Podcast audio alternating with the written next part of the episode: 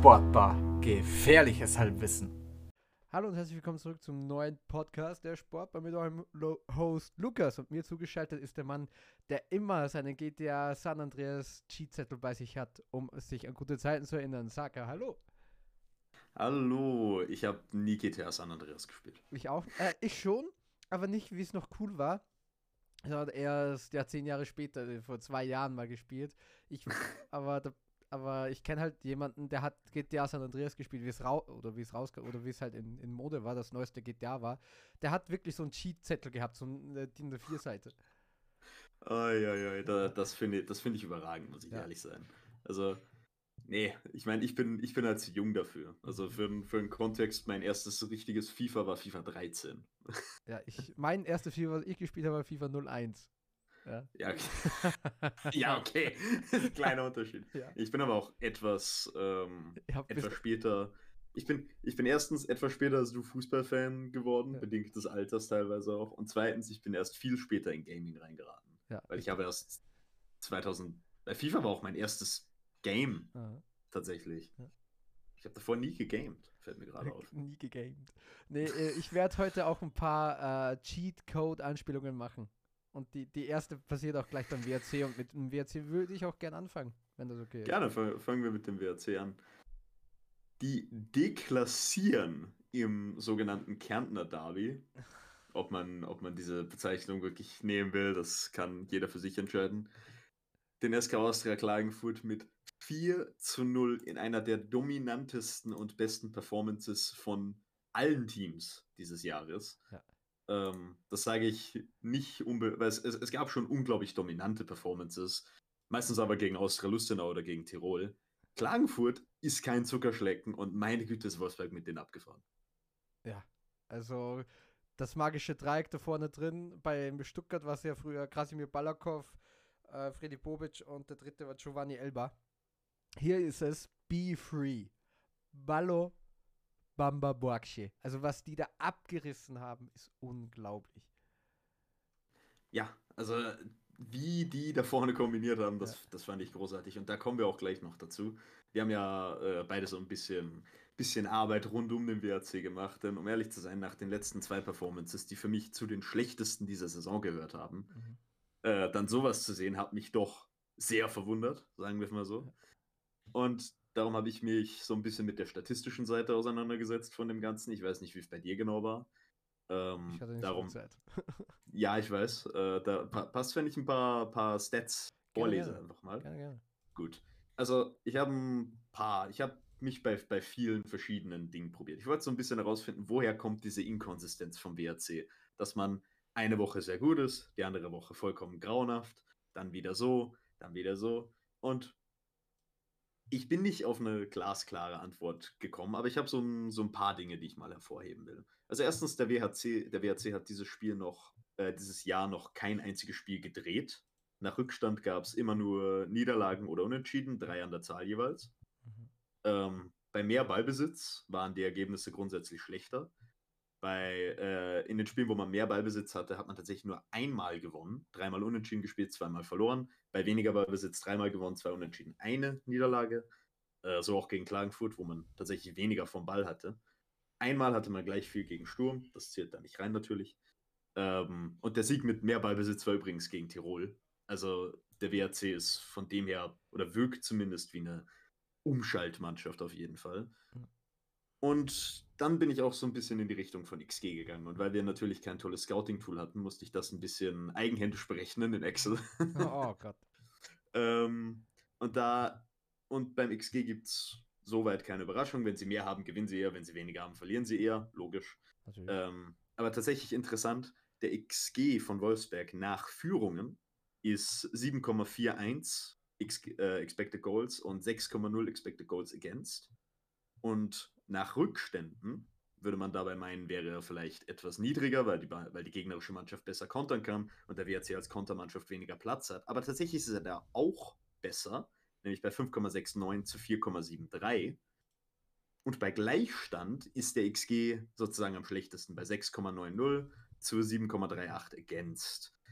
Und es formt sich so ein bisschen was ab, vor allem in den Perioden, wo der WAC wo der WAC Gegentore bekommt, in diesen Phasen danach sieht es am schlechtesten aus. Dazu habe ich jetzt keine konkreten Zahlen, weil es ist auch sehr, sehr schwer zu berechnen, was zählt als Phase nach einem Gegentor.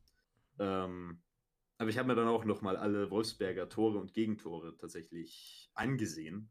Und bei 7 Gegentoren vom WAC habe ich definitiv individuelle Fehler gesehen. Und bei 5 Toren für den WAC habe ich sehr viel individuelle Klasse gesehen. Und meistens waren es immer 2 Namen. Bamba Borges. Und wenn man darauf schaut, auch gegen welche Mannschaften sie sich eher schwer tun, das sind immer die Mannschaften, die hinten sehr, sehr gut stehen, die dir keinen Zentimeter in Pressing geben oder eben beides. Und vor allem die Mannschaften, die Bamba und Boakye nutzlos gemacht haben. Und dabei wäre meine Konklusion, der WAC ist bis jetzt in der Saison zu abhängig gewesen von individuellen Spielern. Ihnen fehlt im Mittelfeld ein kreativer Spieler, wie zum Beispiel ein Taferner, der abgegangen ist im Sommer. Und der WAC fehlt auch so ein bisschen ein Standout-Verteidiger, ein Organisator, jemand, der da hinten alles zurechtrücken kann. Denn den haben sie ganz einfach nicht. Lass uns ehrlich sein, die WAC... 3 Aggressoren für mich. Ja, die WAC-Defensive ist von den Namen und von der Qualität her Mittelfeld. Also sehr, sehr Mittelfeld. Die spielen mit Simon Piesinger hinten, der 2017 Sturm Graz verlassen hat, weil er zu schlecht war, dann zu Altach und nach Norwegen zur Randers FC gegangen ist. Ne? Und jetzt spielt er wieder beim WAC. Ja, nichts also, gegen den Jungen, der hat ein gutes Spiel gemacht, aber trotzdem, ne, das ist halt irgendwo auch ein bisschen bezeichnend. Ja, und die beste Qualität der Wolfsberger war immer, wenn sie umgeschalten haben, wenn sie schnell nach vorne spielen konnten, wenn sie Lücken reißen konnten. Und mit dieser neuen Offensive, mit B-Free, wie wir sie jetzt nennen, glaube ich, werden wir ab jetzt ein besseres Wolfsberg sehen. Ja, absolut. Das war übrigens toll vorgetragen mit den Zahlen. Sehr professionell. Vor allem sich das auch selber auszurechnen, denn Österreich hat wirklich kein gutes Scouting-Tool. Aber ich will ein bisschen zum Spielfilm generell kommen. Und alleine das 1:0, was wolltest du gerade sagen? Ne, gerne doch, gerne. Okay. Beim 1:0, Tijani erobert den Ball im Zentrum, der Ball geht sofort auf Bokshi und der legt sich den Ball einmal kurz auf und spielt ihn sofort in die Gasse zu Bamba, wo Mara Mara will abseits stellen, aber er geht genau einen Schritt zu spät raus. Spielt den Ball auf Bamba, der macht das überragend, wie er Menzel ausschaltet. Und dann steht es 1:0. Und es hätte übrigens das Spiel 4:0 ausgegangen. Und wenn das 7:0 ausgeht, kann man auch nicht meckern. Ich glaube, der WAC hat 2 Abseitstore geschossen und ist dreimal auch unter anderem in Form von Ballo an sich selbst gescheitert. Das war ein absolut wildes Spiel von vom WAC. Vom WAC. Genau, und es war das zweite Tor, muss ich mich kurz das war nach dem Einwurf. Ich habe es mir eigentlich auch... Beim zweiten Mal macht das Tijani wieder sehr gut, genau. Der holt den Einwurf raus, Bamba kassiert Mara absolut ein. Hast du das im Kopf? Ja, habe ich im Kopf. Es war so großartig, Bamba gegen Mara. Ja, aber Mara spielt hier so, als ob du in der Schule Fußball spielst und Mara ist der Junge, der nicht Fußball spielt und Angst vor dem Ball hat. So geht der da rein. Ja, absolut. Also da sieht es wirklich so aus, als wäre Mara kein Bundesligaspieler fast, wie er ihn da aussehen lässt. Also man muss einfach sagen, wie der WAC Klagenfurt hier dominiert, ist einfach eine einzige Klasse. Man sieht immer wieder genau, was der Spielplan ist in diesem Spiel. Wie alle WAC-Offensivspieler an der Abseitskante leben, Zelt aufschlagen im Prinzip und warten. Ja, das ist richtig. Die machen alle den Pipo in Sagi, das ist unglaublich. Ey. Ja, wirklich. Und es funktioniert ja wirklich überragend. Und wie viele, du hast vorhin schon angesprochen, wie viele Chancen vor allem Ballo auch vergeben hat. Wie viele richtig, richtig gute Chancen. Das einzig Schlimme am Ballo im Moment noch. Er ist nicht wirklich ein Abschlussspieler. Ist ja auch kein Wunder, weil er ist nicht unbedingt. Er war niemand, der für den WAC zumindest hier so offensiv gespielt hat, wie in diesem Spiel. Absolut, ja. Aber Bamba und Boakye reißen auch so gut Räume für ihn. Und das Mittelfeld hat absolut großartig abgeräumt, davor auch, wie du hast schon angesprochen, Tijani wirklich mit einer sehr, sehr guten Leistung. Altunashvili hat mir auch sehr, sehr, sehr gut gefallen. Was mir auch richtig gut aufgefallen ist beim WAC war, oft hat man sehr, sehr große Gefahrensituationen kreiert, indem man ins 1 gegen 1 gegangen ist gegen den Defensivspieler. Da ist mir zum Beispiel eine Szene im Kopf, wo Altunashvili direkt auf Wimmer zuläuft aus dem Lauf und damit kreiert er erstens hinter Wimmer Platz für Boakye, müsste es sein, oder Bamba, ich weiß es nicht mehr, aber für einen von den beiden kreiert er auf jeden Fall Raum hinter Wimmer, auf den er dann passt und in den er dann selbst direkt hineinläuft und dann gibt er eine Flanke rein und Ballo verpasst sie, glaube ich, nur um ein paar Zentimeter. Das wäre dann das 3:0 gewesen zu dem Zeitpunkt, meine ich. Und solche Szenen passieren immer wieder, wo bei Klagenfurt Lücken gerissen werden, indem man sich einfach traut, ins 1 gegen 1 zu gehen, indem man immer wieder aggressiv hineinstößt. Und es ist wirklich ein absolutes Offensivkonzert vom WAC. Ja, und beim 2:0 auch, das sieht man einfach, wie ich es vorgesagt habe, ich will ein paar Cheatcode-Reference bringen. Bamba, Mohamed Bamba ist der Konami-Code. Bist du mit dem familiar? Ja, bin ich mit familiar. Der Konami-Code ist der absolut berühmteste Cheatcode auf diesem Planeten. Hoch, hoch, runter, runter, links, rechts, BA, Start und es passiert immer was Geiles, wenn du den machst. Du kriegst entweder extra Leben, auch wenn du zum Beispiel 89 Leben hast und der gibt dir halt dann nur noch 10, weil 99 das Maximum ist, ist es trotzdem so cool, okay, ich krieg 10 Leben. Also egal, was er macht, auch wenn es unnötig ist, es ist einfach immer geil. Es ist immer geil und beim 2:0 gibt er den Ball weiter auf Ballo. Der Pass von Ballo ist überragend, spielt sofort ab auf Boakye und der Abschluss ist, also das ist unglaublich. Mit was für eine Selbstverständlichkeit er den einschweißt beim 2:0. Und generell dieses schnelle Abspielen ist ein ganz großes Thema in diesem Spiel gewesen vom WAC. Ich weiß nicht, ob du das 3:0 im Kopf hast, aber das waren 4 direkte Pässe. Warte mal. Habe ich tatsächlich schon im Kopf. Ich meine, um vielleicht vor der Halbzeit noch kurz auf Klagenfurt zu sprechen zu kommen, denn Klagenfurt ist ja eine Mannschaft, die zumindest nominell auf dem Platz stehen sollte. Ja. Und was Klagenfurt macht, ist, sie haben wie gesagt mehr vom Ball, und sie spielen mehr Pässe, sie haben sogar mehr akkurate Pässe und so weiter und so fort, aber das ist wirklich ein Prime-Beispiel dafür, dass Ballbesitz überhaupt nichts bedeutet, vor allem im modernen Spiel. Denn von allen Klagenfurter Pässen kommen 70 von Doric, 66 von Mara und 60 von Wimmer. Das sind 40% aller Klagenfurter Pässe von den Innenverteidigern. Zusammen kommen Kavainer und Jaritz auf weniger Ballberührung als Bamba. Ja. Also der einzige Schuss von Klagenfurt in Halbzeit 1 ist im Übrigen Kavainer aus 25 Metern und der Ball ist irgendwo im Lavantal gelandet. Ja. Also Klagenfurt wurde ja nach allen Regeln des Spiels vollkommen vernichtet, muss man sagen. Und das muss man wirklich sagen. Die Ballbesitzstatistik ist eine der unnötigsten Statistiken, die es gibt. Weil, du hast 70% Ballbesitz, aber wenn du von diesen 70% 95 davon in der eigenen Hälfte hast, bringst dir halt nichts. Das Wichtigste ist, Ballbesitz zu haben im letzten Drittel. Da ist es wichtig. Da zählt es dann auch. Wenn du sagst, du hast 60% Ballbesitz im letzten Drittel und kommst und gewinnst halt so 4:0, dann ist es natürlich klar, wie du zu den Chancen gekommen bist. Aber einfach nur Ballbesitz sagt gar nichts aus. Ja, absolut. Also Ballbesitz ich meine, Ballbesitz war theoretisch so gesehen immer eine tote Statistik, denn er hat nie irgendwas ausgesagt. Aber es ist schön, dass wir in einem Zeitalter angekommen sind, wo jeder weiß, dass Ballbesitz nichts aussagt. Da bin ich mir gar nicht so sicher.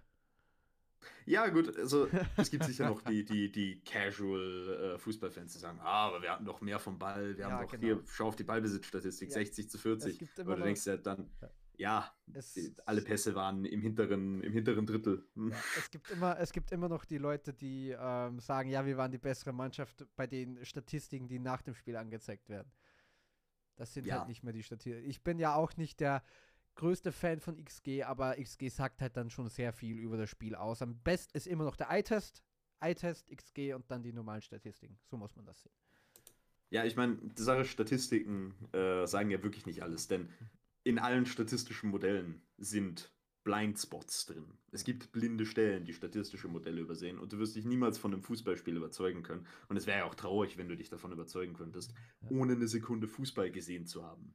Ja. Das wirst du nicht tun können. Du musst das Spiel schauen, um das Spiel zu begreifen und zu verstehen, was Spieler tun. Denn eine wichtige Sache, die diese Dinge auch nicht tun können, ist, die Position zum Beispiel von Spielern anzuzeigen, was so eine wichtige Sache eigentlich ist. Was brutal wichtig ist.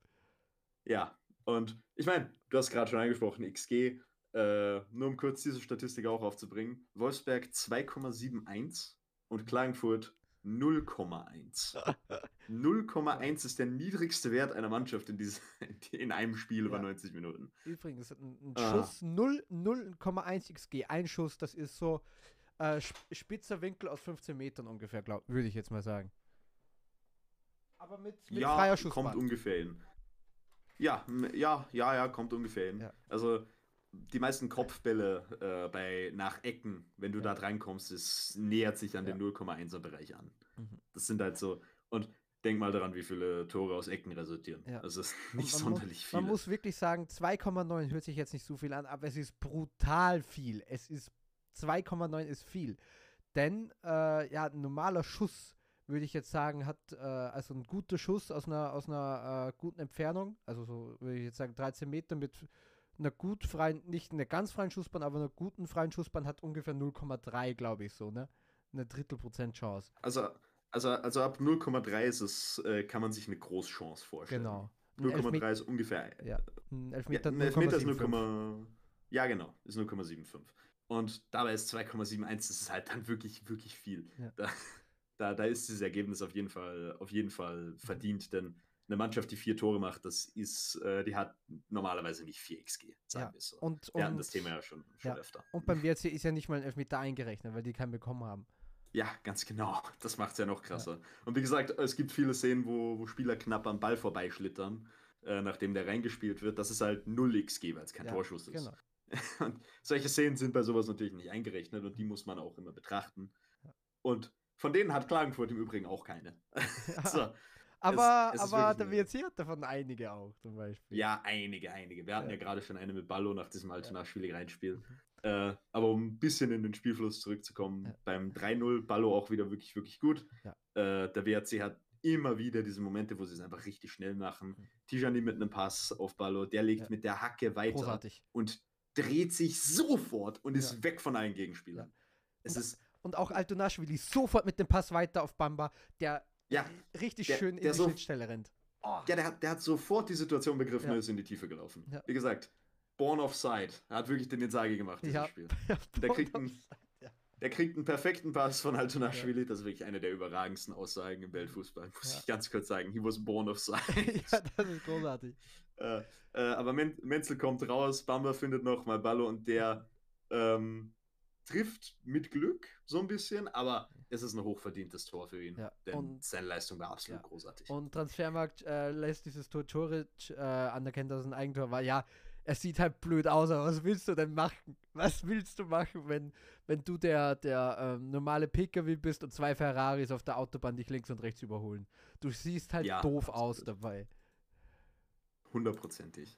Ja, der WAC in der Folge weiterhin die stärkere Mannschaft. In der 75. Minute kommt noch das 4:0 durch Boakye, Ecke, da steht niemand bei ihm, trifft. Dazu muss man, glaube ich, nicht viel mehr sagen. Dieses Abwehrverhalten, das ist so dieses Alibi-Raumdeckung ist das einfach. Und jeder klotzt nur auf die Pille. Um fair zu sein zu diesem Zeitpunkt für Klagenfurt, dem wurde ca. 75 Minuten also alle Köpfe wurden schwindelig gespielt. Ja. Also dann wurde so eine Stecke gezogen. 75 Minuten, 75 Minuten wurden die befeuert und beschmissen und zerrissen und alles Mögliche. Und dann hast du halt mal irgendwas in der Konzentration drin, wo du sagst, ach scheißegal, Alter. Irgendwie will ich nach Hause wieder. Ja. Und da will ich auch positiv anmerken, der Abschluss von Boakye, der nimmt den direkt. Und wie er den einschweißt einfach. Das ist völliges Selbstvertrauen in diesem Moment. Ja, Boakye ist einer der besten. Er ist einer der besten Angreifer der Liga, was soll man sagen. Also mindestens Top 5, wahrscheinlich Top 3, um ehrlich zu sein. Boakye ist ein Outstanding-Spieler. Ja, aber wie er sich den eiskalt direkt nimmt, weiß der einfach. Dann schweiße ich ihn halt mal ein ins kurze Eck. Ja, das ist so ein Selbstverständnis, eine Selbstverständlichkeit, die da vorliegt. Es ist wirklich unglaublich, was er da macht. Und ja, das war mit Sicherheit die beste WAC-Leistung. Nicht nur dieser Saison, sondern wahrscheinlich dieser Saison und der Saison davor. Und definitiv unter Manfred Schmid. Mhm. Und wie am Anfang gesagt, ich glaube, wir werden den WAC jetzt öfter so sehen. Man wird sicher Rotation sehen, vielleicht spielt mal Leitgebe im Mittelfeld, vielleicht spielt mal Rieder oder was auch immer. Aber vor allem diese Dreier-Frontlinie werden wir jetzt, glaube ich, definitiv in dieser Besatzung öfter sehen, denn es wäre ein Verbrechen, uns die jetzt nach einem Spiel wieder wegzunehmen. Ja, ich glaube, Leitgebe wird spielen in Altunashvili, ich sah die 5. Gelbe im Spiel. Ah ja. Ja, dann sehen wir nächstes Spiel direkt, was sich Manfred Schmid einfallen lässt. So oder so, man muss natürlich an dieser Stelle auch einmerken. Der WAC wird jetzt nicht durch die ganze Liga durchmarschieren und jede Mannschaft so abschießen. Die hatten sicherlich einen sauguten Tag. Klagenfurt hatte sicherlich nicht ihren besten Tag. Aber es ist, glaube ich, komplett fair zu sagen, dass der WAC in dieser Besatzung nochmal die Top 6 angreifen kann. Ja, aber das ist für mich eine Mannschaft, die wird, glaube ich, auch für ihre Kunstpausen bekannt sein. Ja. Ich meine, der WAC ist ja, hatten wir am Anfang, die sind die ganze Saison so ein bisschen up and down. Ja. Also, mal schauen. Also, aber die Top 6 Chancen sehe ich auf jeden Fall weiterhin. Klagenfurt ist jetzt wieder 4 Punkte in Reichweite, Hartberg 5 Punkte, Austria und Rapid sowieso nur 1 Punkt. Mhm. Da schließt sich die Lücke etwas. Ja. So. Wollen wir weitergehen? Ja, ich würde weitergehen. Zu welchem Spiel willst du? Willst du zu Austria oder willst du zu Tirol? Ich würde das erste zur stolperten Austria. Okay, gut. Wo wir gerade bei der offensiv kreativsten Mannschaft des Spieltags waren, gehen wir mal zur offensiv unkreativsten Mannschaft dieses Spieltags. Ah, meine Güte. Warum sind wir so?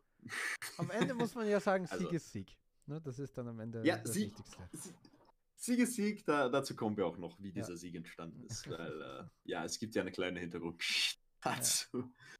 Gut, vor dem Spiel, jeder denkt sich natürlich, es wird ein relativ einfacher Sieg werden gegen ziemlich desolate Lustenauer.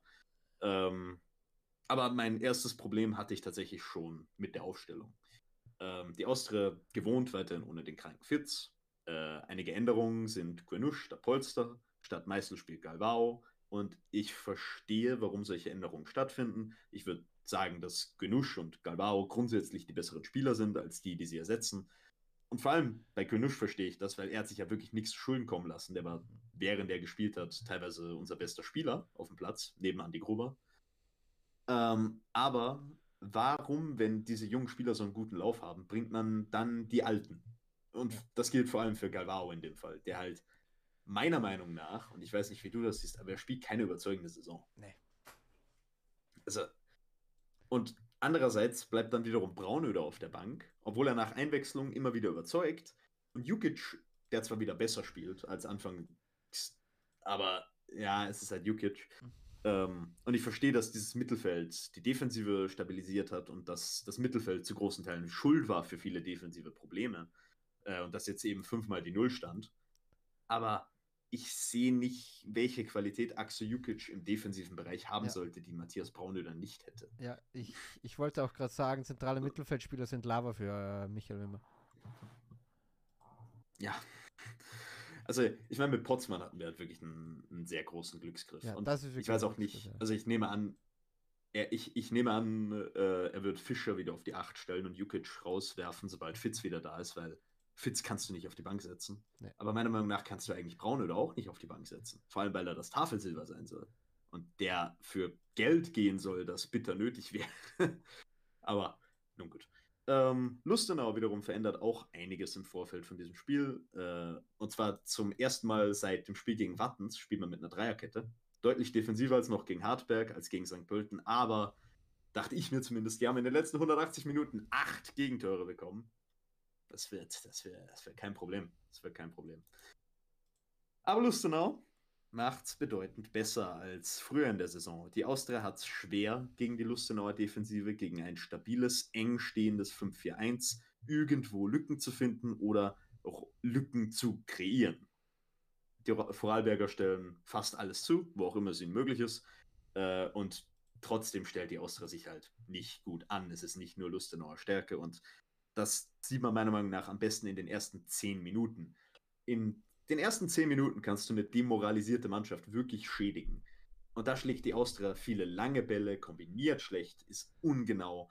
Und damit gibst du Lustenau schon so ein kleines Gefühl der Sicherheit einfach, dass hier wirklich was gehen könnte.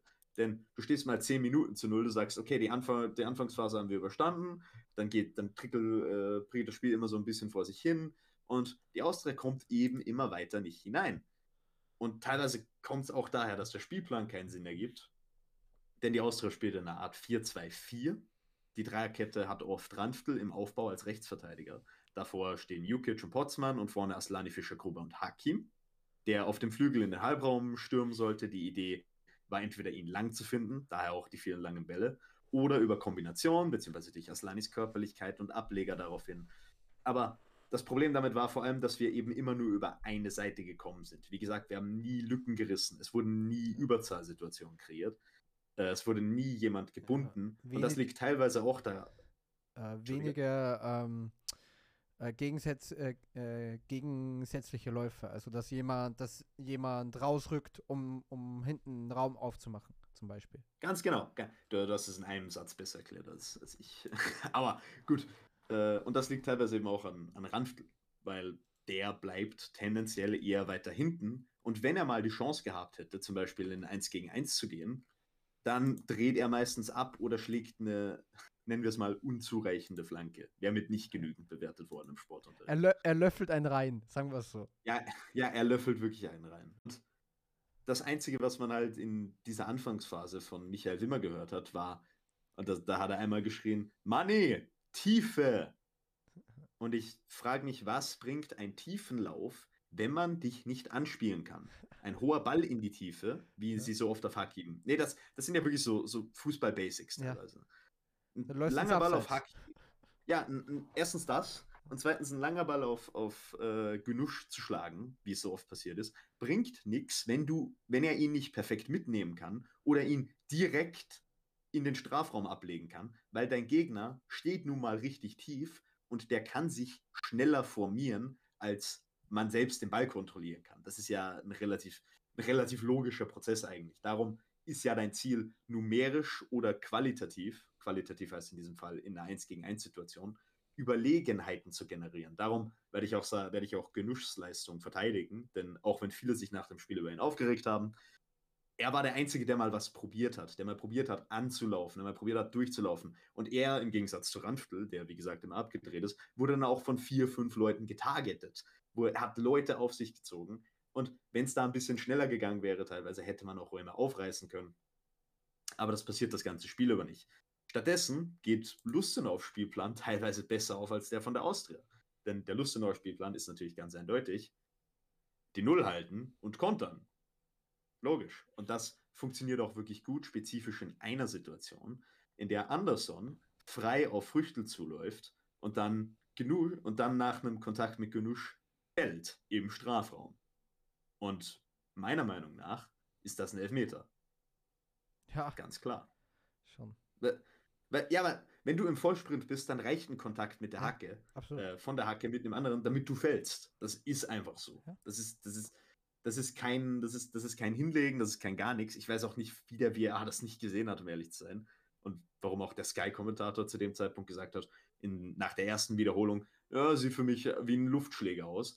Das verstehe ich überhaupt nicht, weil das ist ein Elfmeter. Weil Genusch spielt den Ball nicht, er berührt Anderson in der Hacke, es ist ein Elfmeter. Punkt, aus, Ende. Ich habe mir die Highlights angeguckt und dachte mir, okay, wie kann man das nicht pfeifen? Ja, und die Austria hat da unglaubliches Glück, dass es nicht zu einem Elfmeter kommt. Ja. So einfach ist es. Währenddessen hat man hin und wieder mal Chancen, aber alle aus der Distanz. Man hat 74% Ballbesitz, macht aber genau gar nichts damit. Lustenau trifft später im Spiel noch die Stange. Baden-Frederiksen trifft aus einer okayen Distanz das Außennetz. Grubers einziger Schuss im Spiel ist überhaupt nichts und so weiter und so weiter. Die Austria läuft halt 90 Minuten sehr, sehr sinnlos und träge und ja, bringt nicht wirklich irgendwas. Ja. Man muss sagen, Austria Lustenau war die Mannschaft, die mehr versucht hat, in meinen Augen. Also, ja, würde ich. Es war, du siehst halt der Mannschaft an, dass aus den letzten 8 Pflichtspielen in 7 sie nicht getroffen haben. Das siehst du denen schon an, diese absolute Verunsicherung vor dem Tor, dass sobald man den Strafraum nur in Ansätzen berührt, schon draufhält. Die Austria kann sich wirklich von Glück schätzen, dass Lustenau so im Argen war. Die haben übrigens einen neuen Spieler verpflichtet, also mitbekommen. Ja, ich habe was gelesen, aber ich weiß nicht mehr, wer es war. Kennedy Boateng. Ah, stimmt. Der früher beim Lask war, beim SV Ried, war jetzt die letzte Zeit vereinslos und ich finde, es ist wichtig, einen Innenverteidiger noch zu holen. Yeah. Ja, ist ein schlauer Transfer, weil es ist mindestens jemand mit Bundesliga-Erfahrung. Ja. Und das hat man jetzt eben nicht gehabt, sagen wir mal so. Das ist, oder man hat es gehabt, aber man hat unzureichende Spieler gehabt. Wir haben ja Lustenaus Defensive schon so oft angesprochen. Und ich glaube, der könnte in so eine Fünferformation, wie es hier gespielt wurde und was jetzt, glaube ich, auch erstmal bestehen bleiben wird, denn man hätte sich fast einen Punkt geholt in Favoriten, mit dem man sicherlich absolut zufrieden gewesen wäre. Da kann man auf jeden Fall drauf aufbauen, sagen wir es mal so. Und ich meine, der hat auch nicht schlecht gespielt im Ausland. Der war in Portugal bei Santa Clara und hat in den 2 Saisonen, wo er dort war, 26 Spiele gemacht, in beiden Saisonen. Und unter anderem auch gegen Porto getroffen einmal. Also der hat gute Ansätze, denn du spielst nicht Stamm in der portugiesischen Liga, wenn du nichts kannst. Ja, absolut. Also für Lustenau sicher eine mindestens interessante Verstärkung und ich glaube tatsächlich jemand, der einfach mal helfen kann und vielleicht ein bisschen entlasten kann. Und das ist ja eigentlich genau das, wovon wir öfter gesprochen haben. Warum nicht mal einen freien Spieler einfach, der ein bisschen Erfahrung hat? Ja. Darum, Chapeau, mal schauen, wie das ausgeht. Ja. Das Spiel von der Austria nahm aber dann eine sehr drastische Wendung, denn in Minute 77 kommt ein Mann, der in Legenden als A. Schmid bezeichnet wird. Auch aus Portugal gekommen. Er kam aus Portugal hereingeflogen. Und ich schrieb einem gewissen Herrn die folgende Nachricht. Wenn der das Tor macht, kaufe ich mir ein Trikot von ihm. Ja. Dann 12 Minuten schlug Alexander Jukic eine Ecke und Alexander stieg, er flog beinahe, hat Austria die 3 Punkte bewahrt. Und heute sage ich, oh Alex Schmid, ich danke dir, aber dein Trikot kaufe ich nicht. Das ist eine Sauerei, by the way. Das ist eine Sauerei. Nee, wirklich, ich kaufe mir keiner. Schaut mal, wenn ich genug Geld hätte, natürlich würde ich mir ein Alex Schmid-Trikot kaufen. Also, ich würde es wirklich tun. Aber ich gebe jetzt nicht dieses Geld aus für ein Alexander Trikot. Für das du eingewiesen wirst, ja. Das ist nicht zu 1000% nicht. Ja, wir haben danach ein paar Kommentare gemacht, die vielleicht nicht wiederholt werden müssen auf öffentlichen Plattformen. Ja, ist fair. Aber, ja, die Austria gewinnt am Ende mit 1:0 ein wirklich schreckliches Spiel. Es gibt nichts Positives und um so ein bisschen vielleicht von diesem Spiel wegzukommen und mehr aufs Gesamtbild. Ich habe schon unter der Woche drüber nachgedacht, weil ich sehe schon wieder, wie manche Leute halt diese Mannschaft overhypen. Ja. Es ist halt, vor allem in Österreich ist es teilweise noch viel gottlos schlimmer, meiner Meinung nach, als anderswo. Wo vor allem Rapid und Austria-Fans und teilweise auch andere ihre Mannschaften als besser sehen, als sie es eigentlich sind. Ja, 100%. Ja, und es gibt ein Grund, warum ich auch nach dem Sturmsieg nicht hierher gegangen bin mit großer Chest und gesagt habe, die Mannschaft, ja, die Spieler, denn viele von diesen Spielern sind nicht auf dem Niveau. Ja, gegen gewisse Mannschaften, gewisse Situationen, vor allem gewisse Arten von Spielen kann die Austria wirklich bestehen. Und zwar sehr, sehr gut bestehen. Das hat man ja gegen Sturm gesehen.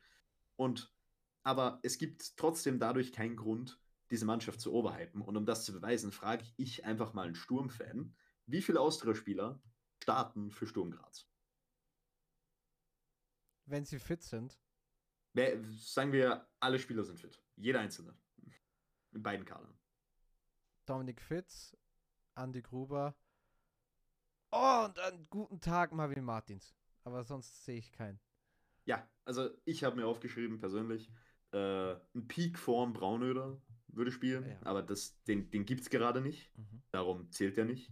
Ein Andy Gruber würde spielen, meiner Meinung nach. Ein Fitz würde spielen und also das soll jetzt keine Debatte werden zwischen, oh, wer ist besser, Fitz oder Kitteschwili, oder ich meine, ich habe auch Früchtel, wenn er jetzt wirklich diese Form beibehalten kann, ist Früchtel besser als Scherpen, das sind egale Fragen. Ja, Fitz, zum Beispiel Fitz und Kitteschwili sind zwei verschiedene Spielertypen. Ganz einfach. Ja, absolut. Und das sind ja auch verschiedene Fragen, das ist ja auch vollkommen fein. Aber die Frage dahinter, welche Spieler würden für Sturm starten, ist ja eigentlich, welche Spieler haben Niveau dafür, eine Meisterschaft zu gewinnen? Denn das ist der Standard bei der Austria. Denn die Austria ist der erfolgreichste Club in Österreich, was die reine Titelanzahl angeht. Und die Antwort ist, maximal 4 und wahrscheinlich weniger haben das Potenzial. Und vielleicht haben irgendwann eines Tages mehr das Potenzial dazu, die Liga zu gewinnen. Aber wir sind nicht in eines Tages, wir sind in jetzt gerade. Ja, und jetzt gerade ist die Situation so, dass die Austria-Mannschaft sehr up and down ist, dass sie in gewissen Spielen, vor allem gegen tiefstehende Gegner, sehr eindimensional ist, sich wirklich schwer tut. Und ich garantiere jetzt im Übrigen, wir werden gegen Salzburg wesentlich besser sein. Ja. Und zwar alleine schon, weil Salzburg komplett anders spielt als Lustenau, dieses Spiel natürlich. Und wir haben uns gegen Salzburg in den letzten paar Spielen immer ganz gut geschlagen. Darum predikte ich jetzt, wie gesagt, wir werden gegen Salzburg wesentlich besser spielen. Ich werde wahrscheinlich vor Ort sein, wahrscheinlich sogar auf der Osttribüne. Ui. Und ja, wird ein interessanter Trip auf jeden Fall. Ja. Und da werden wir mal sehen. Aber ich predikte das jetzt. Ich wäre nicht überrascht, wenn wir gegen Salzburg, und auf die kommen wir ja gleich, denn die strugglen oder taumeln weiter durch die Liga so ein bisschen. Ich wäre nicht überrascht, wenn wir 3 Punkte einfahren würden. Absolut. Überhaupt nicht. Ich auch nicht, denn man muss sagen, das Spiel gegen Lustenau war wirklich schlecht. Also die Austria hätte das gegen 10 der 11 Gegner in dieser Liga nicht gewonnen. Es war halt genau Lustenau, dass man dieses Spiel gewonnen hat. Und ja, wie gesagt, es zählt am Ende halt nur der Sieg und man ist wieder ohne Gegentor. Du hast gesagt, man kann fast nichts Positives aus dem Spiel rausnehmen. Doch, man kann den Sieg rausnehmen aus dem Spiel. Das ist das einzige Positive über dieses Spiel für die Austria. Ja, ich meine, ich hab ein paar kleine positive Notes aufgeschrieben während dem Spiel, wo mir ein paar kleine Dinge aufgefallen sind. Aber das sind solche Mini-Teile. Das ist nicht wirklich was Bedeutendes. Ja, du hast recht, man kann Sieg mitnehmen und diese 3 Punkte sind verdammt wichtig. Aber wenn wir jetzt mal über die letzte positive Siegesserie von der Austria zurückschauen, sagen wir mal, die fängt an beim Derby, weil das ist ein gewonnener Punkt gewesen durch die Situation. Ja. Dann waren die 2 schlechtesten Spiele, spielerisch, definitiv Lustenau und Tirol. Und das sind beides Mannschaften, die grundsätzlich wesentlich, wo du in der Favoritenrolle bist. Ja. Das sind die beiden Spiele. Blau-Weiß, da war man auch in der Favoritenrolle, aber wir hatten das ja damals, Blau-Weiß hat uns wesentlich mehr Platz gegeben. Klagenfurt, ja, bist du vom Namen her in der Favoritenrolle, aber du bist nicht unbedingt, also gegen Klagenfurt weiß jeder, dass es ein schweres Spiel wird, sagen wir mal so. Auf jeden Fall, ja. Darum, wie gesagt, bin ich nicht überrascht, wenn die Austria jetzt gegen Salzburg ein wesentlich besseres Spiel macht. Und ich glaube, wir sehen es eigentlich beide kommen. Ich glaube ja, die Mannschaft, die jetzt diese Saison verfolgt hat, wird es kommen sehen, dass das ein besseres Spiel wird. Aber naja, dazu kommen wir noch am Ende in den Predictions. Ja, machen wir das zu. Ja, ich will noch 2 Dinge sagen. Die Austria fühlt sich an wie eine Mannschaft, die sich gegen stärkere Gegner leichter tut. Das ist das Erste. Und das Zweite ist, ich sah bei Lustenau kein Licht am Ende des Tunnels, sondern ein Flackern. Ein ganz kleines Flackern, sage ich. Da ist noch Leben. Lustenau zuckt. Die zucken noch. Ja. Die haben sich nicht aufgegeben. Ich meine, Lustenau hat jetzt... vor ein paar Spieltagen gab es ja dieses 0:0 in Linz, was definitiv ein gewonnener Punkt war. Dann gab es jetzt die 2 Debakel gegen Hartberg und gegen St. Pölten. Aber grundsätzlich jetzt einen Punkt geholt, dann gegen die Austria jetzt fast einen Punkt geholt. Jetzt geht es natürlich, oh Gott, jetzt geht es gegen den WAC. Das ist so undankbar. Ja. Das ist so undankbar, wirklich. Das ist echt, ja. Das ist richtig bitter. in den letzten, jetzt kommen wirklich auch noch schwere Gegner, aber jetzt kommt der WAC, dann kommt Sturm auswärts in Graz, dann kommt Vorarlberg-Duell, Altach gegen Lustenau und dann kommt der Lask. Ja. Das sind die Spiele bis zur Winterpause. Also Lustenau hat das wirklich nicht schlecht gemacht, aber jetzt kommen halt einige von den Spielen, die wirklich am allerbittersten zu bespielen sind.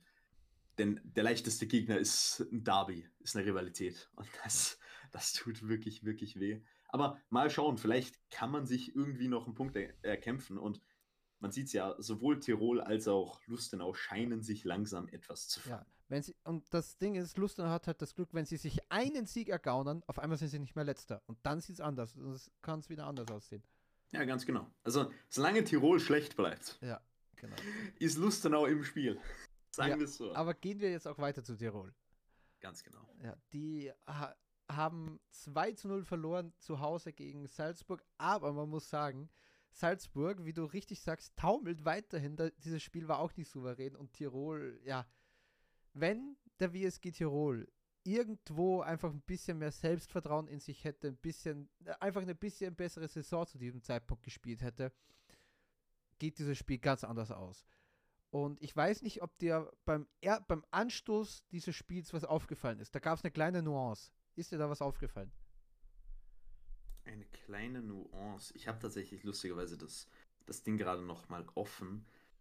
Also ich sehe das... Nee, sag mal, was ist dir aufgefallen? Es war nicht Prelec oder Diarra, der den Anstoß vollführt hat, sondern es war Taferner. Die beiden Stürmer Prelec und Diarra sind sofort nach vorne gesprintet. Der Ball kam nach vor. Prelec hat ihn sofort mit dem Kopf weitergeleitet. Und nach 11 Sekunden gab es den ersten Torschuss für Tirol. Das war die Nuance.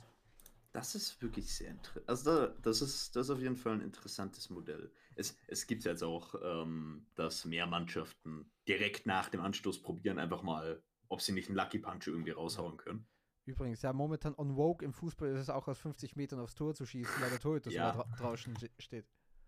Ja, das ist die, ich meine, man muss sagen, irgendwo ist es die logische Konsequenz von Sweeper-Keepern. Ja. Dass du einfach irgendwann sagst, gut, wenn du mich nicht den langen Ball schlagen lässt, dann hau ich dir halt von 80 Metern einen raus. Ja.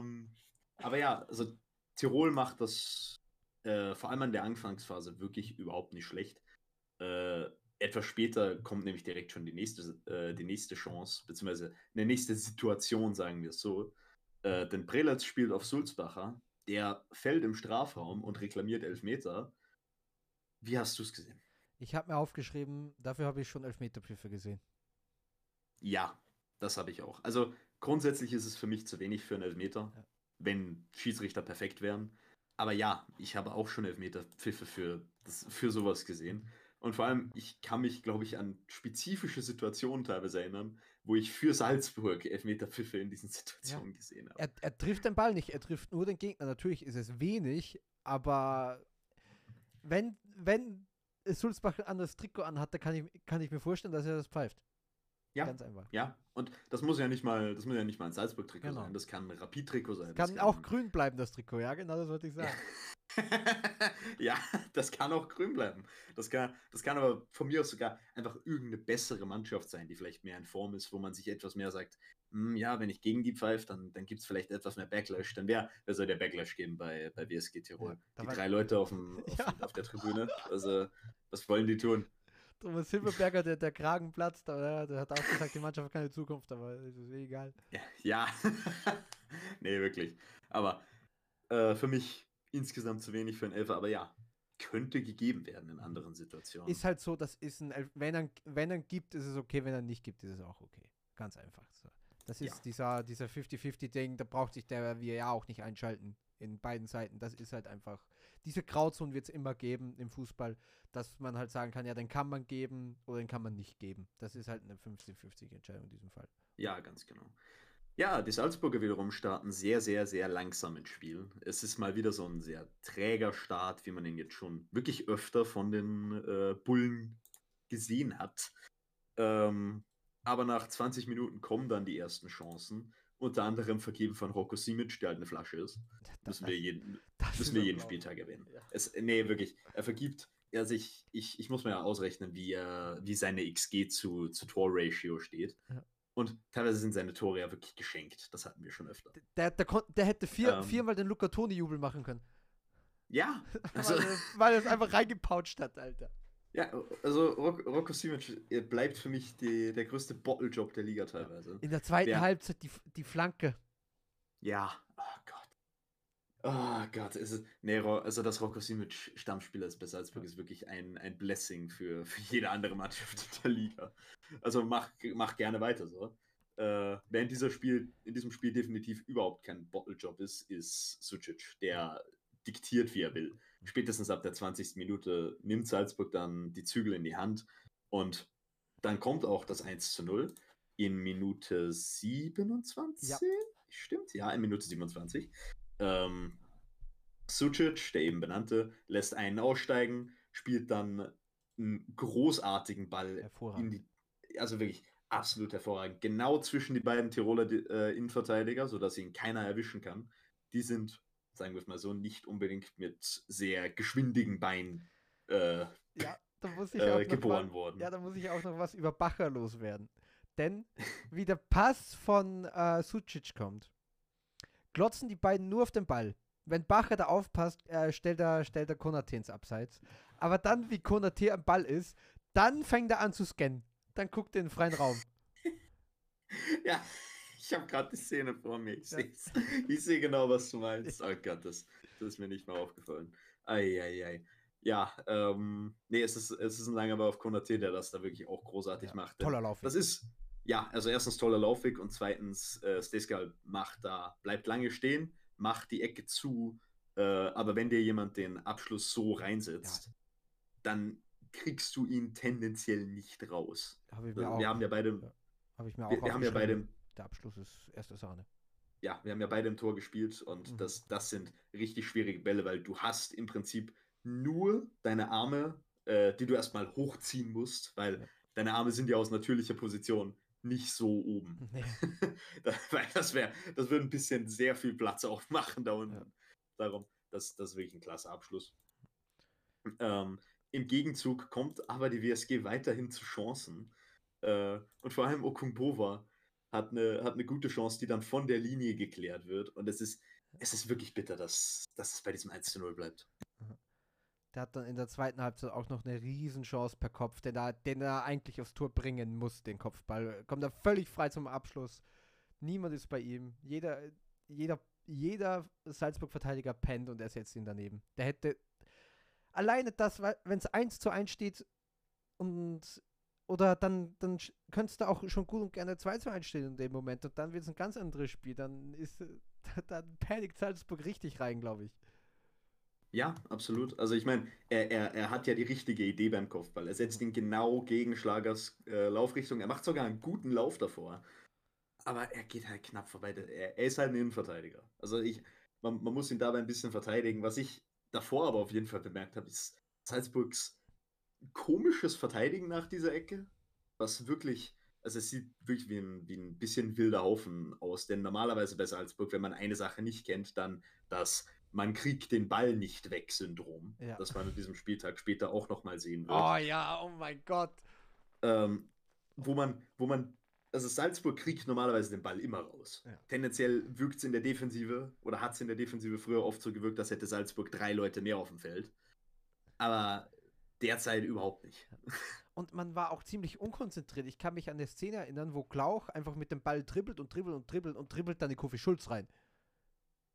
Ja, es sind so wirklich komische Momente teilweise, die man einfach nicht kennt, wo es wirklich so ganz abwegig wirkt, dass diese Mannschaft jetzt seit 10 Jahren die Liga dominiert hat teilweise. Ja, zum Glück für Salzburg haben sie ja jetzt wieder einen gebrauchbaren Linksverteidiger. Ja, Gott, bei Salzburg. Ich bin ein brauchbarer Linksverteidiger. Ich weiß gar nicht, wer bei Salzburg links gespielt ist. Guindo ist wieder nach Knie-OP wieder verfügbar. Jetzt muss Ulmer nicht mehr dort spielen. Okay, das habe ich gar nicht mitbekommen tatsächlich. Ah ja, weil ich weiß nur noch, dass Ulmer später im Spiel gefoult wurde eben, wo es dann auch noch eine Szene gibt. Ja, der kam rein, ja, in der 82. Ja. genau. Boah, das habe ich komplett vergessen. Ich habe aber das Spiel auch nicht live gesehen. Darum. Nee, Salzburg taumelt sich aber wirklich so ein bisschen durch dieses ganze Spiel hindurch, denn es gibt immer wieder kleine Unkonzentriertheiten, kleine Momente. Und wie gesagt, das vorhin später schon angesprochen, Šimić hätte auf jeden Fall noch einen machen müssen. Andererseits Tirol hätte immer wieder einen machen müssen. Und in einem anderen Spiel steht es vielleicht wirklich 1:1. Und dann weiß man nicht, wie sich das Spiel in der 90. Minute noch wendet. Aber in eben diesen Minuten wird dann das Spiel endgültig zugemacht. Denn zuerst bekommt Sulzbacher Gelb-Rot. Ja. Bei der zweiten... Also, siehst du, also der Kommentator sagt ja da explizit, er zieht am Trikot von Ulmer. Ich weiß nicht, ob ich dann Zieher erkenne unbedingt vorhin. Ich muss mir die Szene kurz nochmal angucken. Wollte doch... Ah, der Kamerawinkel ist ein bisschen blöd. Ja, okay. Er zieht ihn doch am Handgelenk hinterher. Ja, das genau das Fall. War's. Ich habe schon im Kopf, dass das okay ging. Aber ich wusste nicht mehr, dass das, was genau das war. Aber ja, er hat ihn gezogen auf jeden Fall. Nicht am Trikot. Ich hatte bis jetzt, hatte ich nicht wirklich gesehen, wie er ihn da am Trikot ziehen sollte. Aber er hat ihn wirklich schon am Handgelenk gehabt, mehr oder weniger. Und das davor ging auch in Ordnung. War halt ein Foul im Gegenstoß. Ein taktisches Foul. Mhm. Und dann wenige Minuten später Salzburger Freistoß, lang nach vorne geschlagen. Dann kommt die Kugel zu Konaté. Konaté dribbelt süchtig die ganze Tiroler Verteidigung durch, haut ihn in die kurze Ecke. Individuelle Leistung. Macht er gut. Der kassiert die beiden so richtig ein, Alter. Ja, er kassiert sie wirklich sehr, sehr gut ein. Stejskal in dem Fall ein bisschen eine arme Sau, ein bisschen zurückgelassen. Denn es ist halt wieder ein Abschluss in die kurze Ecke, aber da kannst du auch nichts machen, weil er steht im Fünferraum. Und im Fünferraum wehrst du tendenziell nichts ab, was nicht auf dich kommt. Also. Und man muss eigentlich auch sagen, Stejskal hat trotzdem ein sehr, sehr, sehr gutes Spiel gemacht. Also der Junge darf sich da überhaupt nicht einen Vorwurf machen. Es hätte, denn wie gesagt, Salzburg kam zu wenigen Chancen, aber es war halt, Salzburg war konterstark und Stejskal hat da auch ein paar Dinge rausgefischt. Er hätte seine Mannschaft ins Spiel gelassen, wenn Tirol ein bisschen besser in Form wäre vorne drin, dann hätten seine Jungs vorne auch was draus machen können. So ist es halt bitter für ihn. Ja, ich meine, für Stejskal geht genau dasselbe wie für Schiel. Er muss sich am allerwenigsten anhören lassen, warum seine Mannschaft so dasteht in der Tabelle, wie sie dasteht. Absolut. Das ist einfach so. Als Torhüter bist du tendenziell immer die ärmste Sau von allen. Das ist nun mal so. Weil erstens siehst du bei Fehlern immer am schlechtesten aus und zweitens, wenn deine Vordermannschaft nichts macht, kannst du nichts machen. Das ist einfach so. Da ist es egal, wer du bist, ob du Prime Neuer fusioniert mit Lev Yashin bist. Du kannst nicht, wenn deine Vordermannschaft so ist wie die von Tirol oder Lustenau, dann kassierst du halt Dinger. Das ist immer so. Du kannst 13 Bälle halten, aber wenn 17 auf dein Tor kommt, kriegst du trotzdem 4 Tore rein. Ja, ganz genau. Ja, Konklusion aus diesem Spiel für mich allerdings, Salzburg bleibt vulnerabel. Ja, auf jeden Fall. Also, ich meine, wir können, also wieder die letzten Spiele, ja, gegen Inter nicht schlecht gewesen, gegen Altach gewonnen, gegen Hartberg mehr als gestruggelt. Ja, aber das gegen Tirol. Das gegen Inter ist auch das Syndrom, gegen eine italienische Mannschaft zu spielen. Du siehst besser aus, aber die ziehen dir halt den Zahn. Ja, also meiner Meinung nach, das habe ich auch zu anderen Leuten gesagt, die gesagt haben, ja, Salzburg, da hätte man schon was holen können. Gegen italienische Mannschaften, die lassen dich denken, dass du was holen kannst. Genau. Das ist einfach so. Um kurz daraus auch ein Beispiel zu geben, Bayern gegen Inter Champions League Finale 2010, Bayern hatte mehr Schüsse aufs Tor, Bayern hatte mehr Spielanteile und Bayern hatte überhaupt keine Chance. Ganz einfach. Ganz genau. Italienische Mannschaften sind dahingehend sowieso ein ganz eigenes Ding, weil italienischer Fußball ist wirklich ein Giftwerk. Ja. die zerstören einen einfach auf mentaler Ebene. Ja, das ist, aber er wird immer ganz nah am Herzen sein, der italienische Fußball. Ja, natürlich. Aber ja, gegen Tirol jetzt auch gestruggelt und ich bin gespannt auf Sonntag. Also, auf jeden Fall. Wirklich gespannt.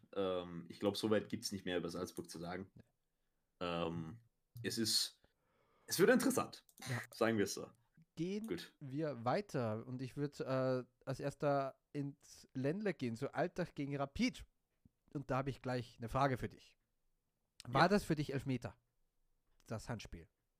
Das Handspiel war für mich nicht Elfmeter. Für mich auch nicht. Und da wurde auch, also es wurde später in einem anderen Spiel gesagt, okay, der Elfmeter hätte annulliert werden müssen, aber bei diesem Spiel wurde gesagt, gab es auch eine heftige Schiedsrichterentscheidung, dass das ja ein Elfmeter sein hätte müssen. Aber das sehe ich ganz und gar nicht so. Nein, also ich habe mir sogar in den Notizen aufgeschrieben, Gott bin ich froh, dass das nicht gegeben wurde. Ich habe mir aufgeschrieben, ich finde es sehr, sehr gut, dass das kein Elfmeter war. Ja, weil es ist überhaupt keine, es ist keinerlei Intention dahinter. Ja, er sieht den Ball, er guckt nicht auf den Ball, er ist halt im Zweikampf und dann springt ihm der Ball an die Hand. Was soll er machen? Das Handspiel hat auch keine Bedeutung fürs Spiel. Wenn der Ball da nicht an die Hand kommt, macht es auch überhaupt keinen Unterschied. Dann ist der Ball halt nicht an der Hand. Wenn das gegeben worden wäre, dann, dann hätte ich mich, dann würden wir jetzt wieder sitzen und sagen, was für eine dumme Entscheidung. Und wie gesagt, sie haben gesagt, das war eine große Fehlentscheidung. Das hätte Elfmeter geben müssen, wurde gesagt von den Schiedsrichter Oberhäuptern. Das finde ich wieder schwachsinnig. Ja. Also manchmal gibt es so, es ist wieder die alte Frage von, was ist überhaupt ein Handspiel? Das ist es auf jeden Fall nicht, ganz ehrlich. Nein. Wirklich, wenn der Ball so aufprallt und er geht ja dann so gegen den Unterarm, dann Er ist im Zweikampf. Er geht mit den Armen nicht zum Ball, er drückt mit den Armen seinen Gegenspieler weg. Ja. Nein. Lass uns nicht drüber diskutieren. Altach gegen Rapid, am Ende gewinnen die Hütteldorfer mit 0:2. Beide Teams in ihren gewohnten Formationen 3-4-2-1 bzw. 4-2-3-1 für Rapid. Altach hat die nominell besseren XG-Werte. Altach ist nominell statistisch besser. Aber, und das ist mir jetzt schon über die letzten paar Spieltage aufgefallen, Altach ist ein statistischer Außenseiter, sagen wir mal. Denn was Altach tatsächlich zu einem blinden Fleck für die Statistik macht, ist ihre Art, Chancen zu kreieren. Denn sie kreieren Chancen mit theoretisch hohem XG-Wert. Und da will ich auch direkt ein Beispiel nennen. Denn Altachs erste richtige Chance im Spiel, eine Flanke von rechts, erreicht Lukacevic. Der bringt dann den Ball scharf rein. Er rutscht über Juricic und erreicht irgendwie Nuhiu. Und auch wenn er im Fünfer abschließt, er fällt im Prinzip schon nach hinten und schießt halt dann übers Tor drüber. Und wenn wir ehrlich sind, dieser Ball wird dir nicht allzu oft reingehen, auch wenn er theoretisch einen hohen XG-Wert hat. Warum? Weil er einfach unglaublich schwierig zu verwerten ist. Ja. Denn er ist zwar, wie gesagt, in einer nominell sehr guten Position, aber dadurch, dass Altach Chancen kreiert mit einer extremen Geschwindigkeit, mit einem extremen Chaos dahinter, reflektieren die XG-Werte und dadurch auch die Expected Points-Werte zum Beispiel nicht unbedingt ganz, wie Altach eigentlich dastehen sollte. Weißt du, was ich jetzt gerade sehe? Das ist kurz off-topic, aber ich habe mir aufgeschrieben, bei der Flanke von Salzburg, wenn nicht Šeško in der Mitte steht, steht es 2-0. Obwohl ich Šimić meinte. Es ist wirklich schön. Das ist großartig. Aber Rapid kreiert die Chancen ziemlich gut. Sie spielen sehr gut gegen eine Dreierreihe, ziehen die Innenverteidigung sehr oft auseinander, Burgstall mit Turnläufen und kreiert somit Räume, aber Rapid lässt auch sehr, sehr, sehr, sehr viel liegen. Das wäre wieder so ein Spiel gewesen. Rapid hat viele gute Chancen, viele Hochkaräter, die sie liegen lassen, und Altach nutzt ihre Chancen, aber diesmal nutzt Altach halt ihre Chancen nicht. Ja, also Altach, wie gesagt, es ist in der ersten Halbzeit vor allem ein relativ ausgeglichenes Spiel. Beide Mannschaften kommen zu ganz okayen Chancen, zu ganz okayen Abschlusssituationen, aber es ist nicht so, dass irgendeine Mannschaft meiner Meinung nach jetzt zwingend drückend überlegen gewesen wäre. Absolut, ja. In der zweiten Halbzeit passieren ja dann auch die Tore. Matthias Seidel mit ein bisschen Glück, auch ein Pressball, glaube ich, weiß nicht mehr gegen wen. Der Ball fliegt vor die Füße von Guido Burgstaller, der sich einmal umhaut drauf und diese Flugkurve. Es ist Gibril Cissé, glaube ich, damals, nee, nicht Gibril. Der Typ von Newcastle gegen Chelsea in einer ganz großen Light-Version, aber ein tolle Flugkurve, tolles Tor von Burgstaller. Und das 2:0 passiert 4 Minuten später. Weltklasse-Kopfball von Atenouhio, aber ins eigene Tor, nach einem Freistoß. Ja. Ich hab mir da was aufgeschrieben, du zitierst diesen Satz ja immer gerne. Was macht denn Nuhio da? Ja, das ist absolut richtig. Also, wenn Nuhio den so ins gegnerische Tor reinbringt, dann ist es ein wunderbarer Kopfball. Aber so ist es halt ein sehr schlechter Abwehrversuch. Es ist eine Verlängerung ins Tor rein, wie du sie von deinem Mittelstürmer sehen willst, ja, im Prinzip. Atenouhio hat sich wieder zurück empfunden in das Jahr 2011. In dem Jahr hat er für Rapid gespielt. Ja. Nee, also es gibt nicht allzu viel über dieses Spiel zu sagen. Rapid stellt es in der Offensive wirklich okay an. Altach spielt sein gewohntes Spiel. Am Ende kommt Rapid drüber aus. Es ist für mich dieses Spiel an sich weniger aussagend als das Gesamtbild nach dem Spiel, falls du verstehst, wie ich das meine. Denn ja, das Gesamtbild nach dem Spiel ist halt, dass es jetzt für Altach schon wirklich länger her ist, dass man den letzten Sieg geholt hat. Ja. Nämlich, ich glaube, warte mal, ich guck das kurz nach. Müsste, ja, das Spiel gegen die Austria war es. Das 2:1 gegen Austria Wien. Und da hatte man ja auch einiges an Glück mit einigen nicht gegebenen Elfmetern für die Austria zum Beispiel. Und seitdem in der Liga auch nicht mehr getroffen. Ja, Altach, es wirkt nicht so schlecht. Unter anderem, weil man auch im Cup ganz erfolgreich war. Und weil man immer noch nicht schlecht spielt. Altach wird grundsätzlich nicht wirklich dominiert. Aber es läuft doch nicht mehr so gut im Moment. Das muss man schon festhalten. Und ich habe tatsächlich, oder wenn ich Altacher wäre, hätte ich tatsächlich mehr Angst, falls sich Tirol und Lustenau irgendwie nochmal fangen sollten, da unten reinzurutschen, als wenn ich ein Blau-Weiß-Linz-Fan wäre. Absolut, ja. Weil einerseits, wie gesagt, die Chancen, die man sich kreiert, sind schwer zu verwertende Chancen. Andererseits, man hat auch nicht unbedingt die spielerische Qualität und es ist sehr viel abhängig von dem Pressingspiel und wie wir gerade im internationalen Fußball, vor allem in Deutschland, sehen. Pressingspiel kann relativ schnell abflachen. Ja. Man sieht momentan wieder so eine kleine Renaissance im Fußball.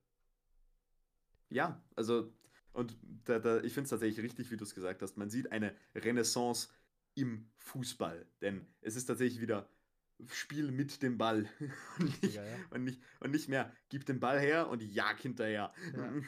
Genau, die letzten 5 Jahre waren sehr geprägt von Pressingspielen, zweite Bälle, Gegenpressing, Umschaltsituation.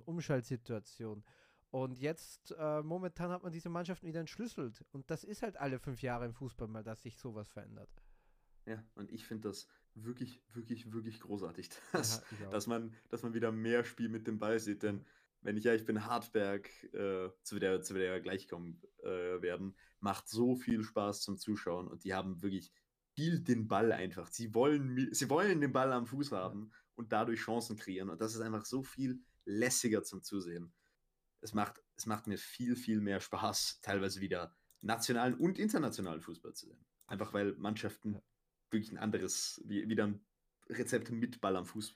Ja, alleine auch der WAC hat richtig Spaß gemacht zuzugucken.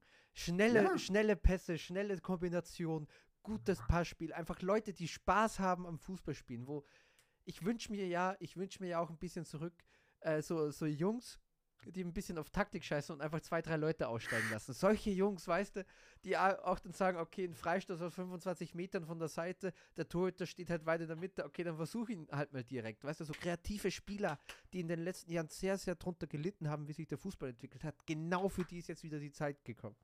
Ja, ich meine, man muss sagen, vor allem für die agilen Dribbler vor allem ist ja jetzt wirklich, ich meine, schauen wir uns mal den sehr, sehr rapiden Aufstieg von Jeremy Doku bei Manchester City an. Das ist ja genau so ein Spieler, der einfach mal reingeht und gegen 3 Leute ins Dribbling rein marschiert, ohne Rücksicht auf Verluste.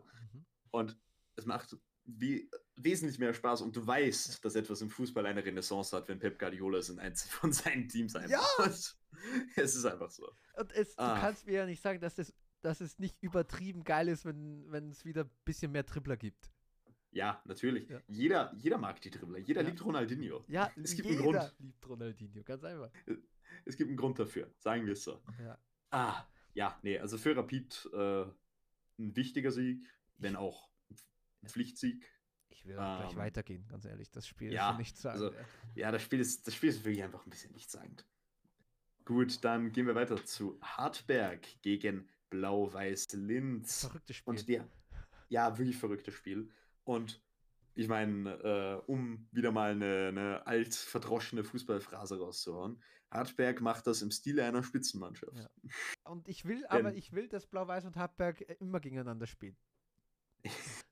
Du willst, dass Blau-Weiß und Hartberg immer gegeneinander spielen? Das 3:3 in der, glaube ich, in der zweiten Runde war ja auch mega geil, Alter. Ja, das war genau umgekehrt. Ja, denn Hartberg holt sich tatsächlich, Hartberg rächt sich an den Blau-Weißen, indem sie dieses Mal selbst das Spiel drehen, von 2:0 auf 3:2. Denn die Hartberger beginnen tatsächlich mit der zweiten Gage. Sowohl Prokop als auch Avdijaj sitzen anfangs auf der Bank, stattdessen die vordersten 4, Frieser, Lang, Providence und natürlich Maximilian Entrup. Mhm.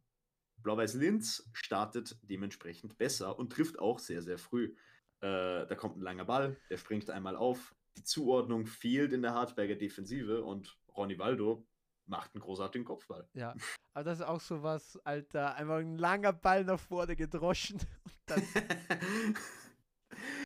ja, so wollte die Austria das machen. Ja. Da hat man gesehen, wie das funktioniert tatsächlich. Ja. Ronny Waldo hat es vorgezeigt. Ja. Es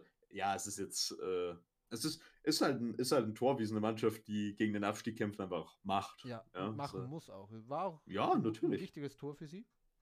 Ja, absolut.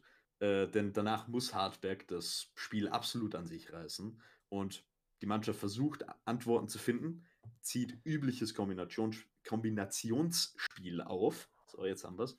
Aber es funktioniert nicht wirklich ganz mit den Akteuren, die auf dem Platz sind.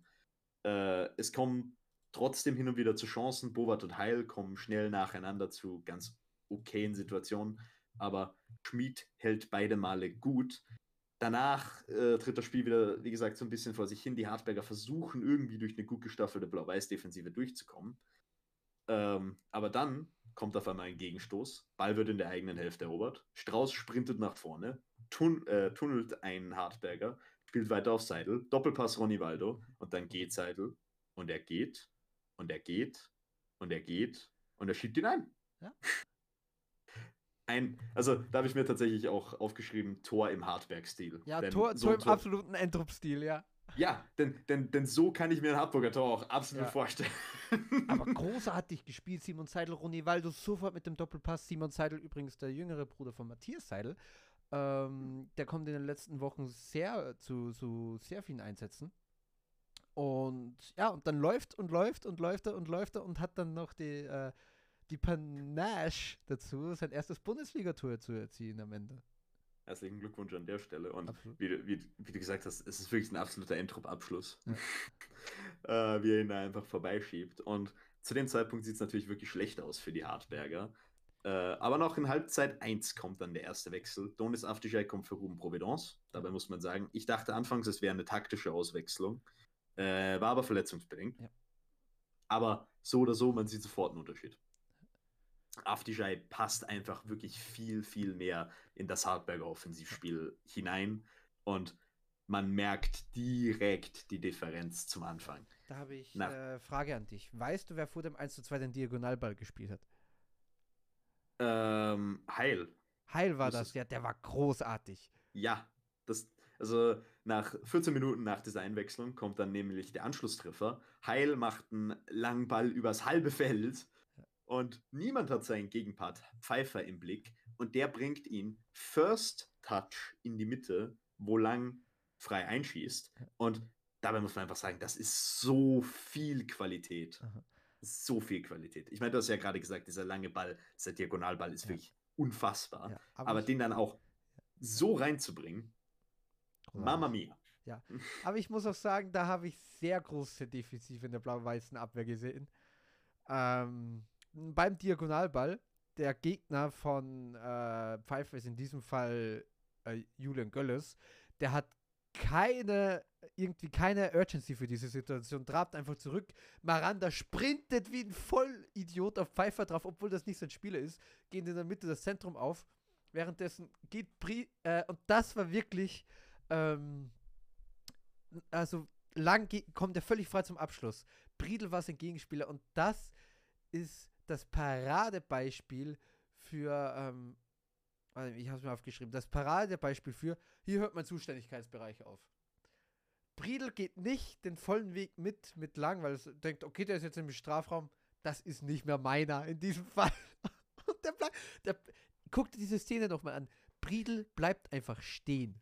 Der bleibt einfach stehen, anstatt mit Lang diesen Lauf mitzugehen. Ja, ich hab's auch gesehen, als ich die Szene gesehen habe, aber ich war einfach wirklich impressed von der Hartberger Durchführung von diesem Tor. Absolut. Aber ja, du hast natürlich zu 100% recht, dass das Defensivverhalten da nicht ganz entsprechend war. Der bleibt stehen und beschwert sich, Alter. Ja, ja, es ist halt wirklich einfach kein Verständnis dafür, wie so eine Situation geklärt werden sollte. Und ich glaube, das würde auch im Training vielleicht mal angesprochen worden sein. Du, wenn du einen Gegenspieler hast, lauf vielleicht mal mit ihm mit. Ja, das ist richtig. Genau. Weil, ich meine, er ist ja Zehner. Das ist ja sein Gegenspieler. Sogar wenn du eine Dreierkette hast, ist das dein Gegenspieler. Ja. Vor allem, wenn Miranda, wie du gerade gesagt hast, so rausrückt. Ich weiß auch nicht, wer da für Heil zuständig gewesen wäre, weil der ist ja auch eigentlich Pirkel, vollkommen frei. Pirkel, glaube ich, eigentlich. Ja, aber wahrscheinlich. Steht auch, wahrscheinlich spekuliert auf Konter. Ja, das sehen wir auch später noch. Ja, das Ding ist halt, in der Kreisliga hätte mein Trainer gesagt, du gehst mit ihm auch mit aufs Klo. Ja. Und der bleibt einfach nicht nur vor der Tür stehen, der bleibt einfach so 50 Meter davor stehen einfach und guckt ihm zu, wie er aufs Klo geht. Ja, nee, das ist so, wie wenn dir jemand sagt, hey, kannst du darauf aufpassen? Und dann sagst du so, ja, und dann machst du erstmal Fernseher an. Ja, genau, das ist genau. Ja, das ist halt so, ja, irgendwo im Hinterkopf, da habe ich das schon, ja. Nee, also Hartberg findet mit diesem Anschlusstreffer definitiv noch zurück ins Spiel, denn so geht es auch in die Halbzeit. Und da wechselt Hartberg dann erneut, diesmal doppelt. Prokop kommt für Frieser, Diakité kommt für Sangaré und Blau-Weiß wird weiterhin zurückgedrängt und versucht erst nach dem 2:2 wirklich dem Spiel seine eigene Note aufzudrücken, was meiner Meinung nach vielleicht ein bisschen ein Fehler war im Großen und Ganzen gesehen, dass man sich so von Hartberg zurückdrängen lässt, weil du weißt, dass Hartberg darauf lauert, zu kombinieren, dass Hartberg darauf lauert, dass du sie mit dem Ball in die eigene Hälfte reinlässt. Da hätte man vielleicht von Anfang an versuchen sollen, etwas mehr selbst was mit dem Ball zu machen. Absolut, ja. Aber so lässt man Hartberg halt ein bisschen Spielraum und die nutzen das eiskalt aus. Ja. Und denn es gibt Elfmeter in der 53. Minute und ich muss ganz ehrlich sagen, für mich ist das ein Elfmeter. Denn die Hand von Pasic geht halt zum Ball. Das ist halt für mich genau das Paradebeispiel für den Handelfmeter. Ja, das ist 1000% ein Handelfmeter. Da haben wir die Differenz in dieser Situation. Bei diesem Handspiel, erstens verhindert es, dass eine Flanke in den Strafraum kommt. Zweitens geht der Ball zum Ball hin. Die Hand zum Ball. Du hast den Ball zum Ball gesagt. Den Ball zum Ball. Ja, der Ball geht nicht zum Ball, die Hand geht zum Ball. Man kann vielleicht sogar von Intention sprechen, wahrscheinlich eher nicht in diesem Fall. Aber das sind halt alles Kriterien, die das Altach-Handspiel, in Anführungsstrichen Handspiel, überhaupt nicht erfüllt. Und Hartberg verwandelt danach eiskalt. 2:2 durch Dominik Prokop. Und ich finde es, oder warum ich gesagt habe am Anfang, Hartberg im Stil einer Spitzenmannschaft, ist unter anderem einfach deswegen, weil ich hatte zu keinem Zeitpunkt das Gefühl, dass Hartberg sich auch nur ansatzweise aufgegeben hätte. Und nachdem du 0:2 im Rückstand bist, zu wechseln, die erste Gage reinzubringen, zu drücken, mit dem Spiel besser zu werden als der Gegner und am Ende wegen Klasse und Mentalität zu gewinnen, das das ist wirklich die, dadurch definiert sich eine Spitzenmannschaft. Ja. Dass du Rückschläge wegsteckst und einfach weißt, wir sind eh besser als die, Alter. Wir gewinnen das jetzt noch. Richtig.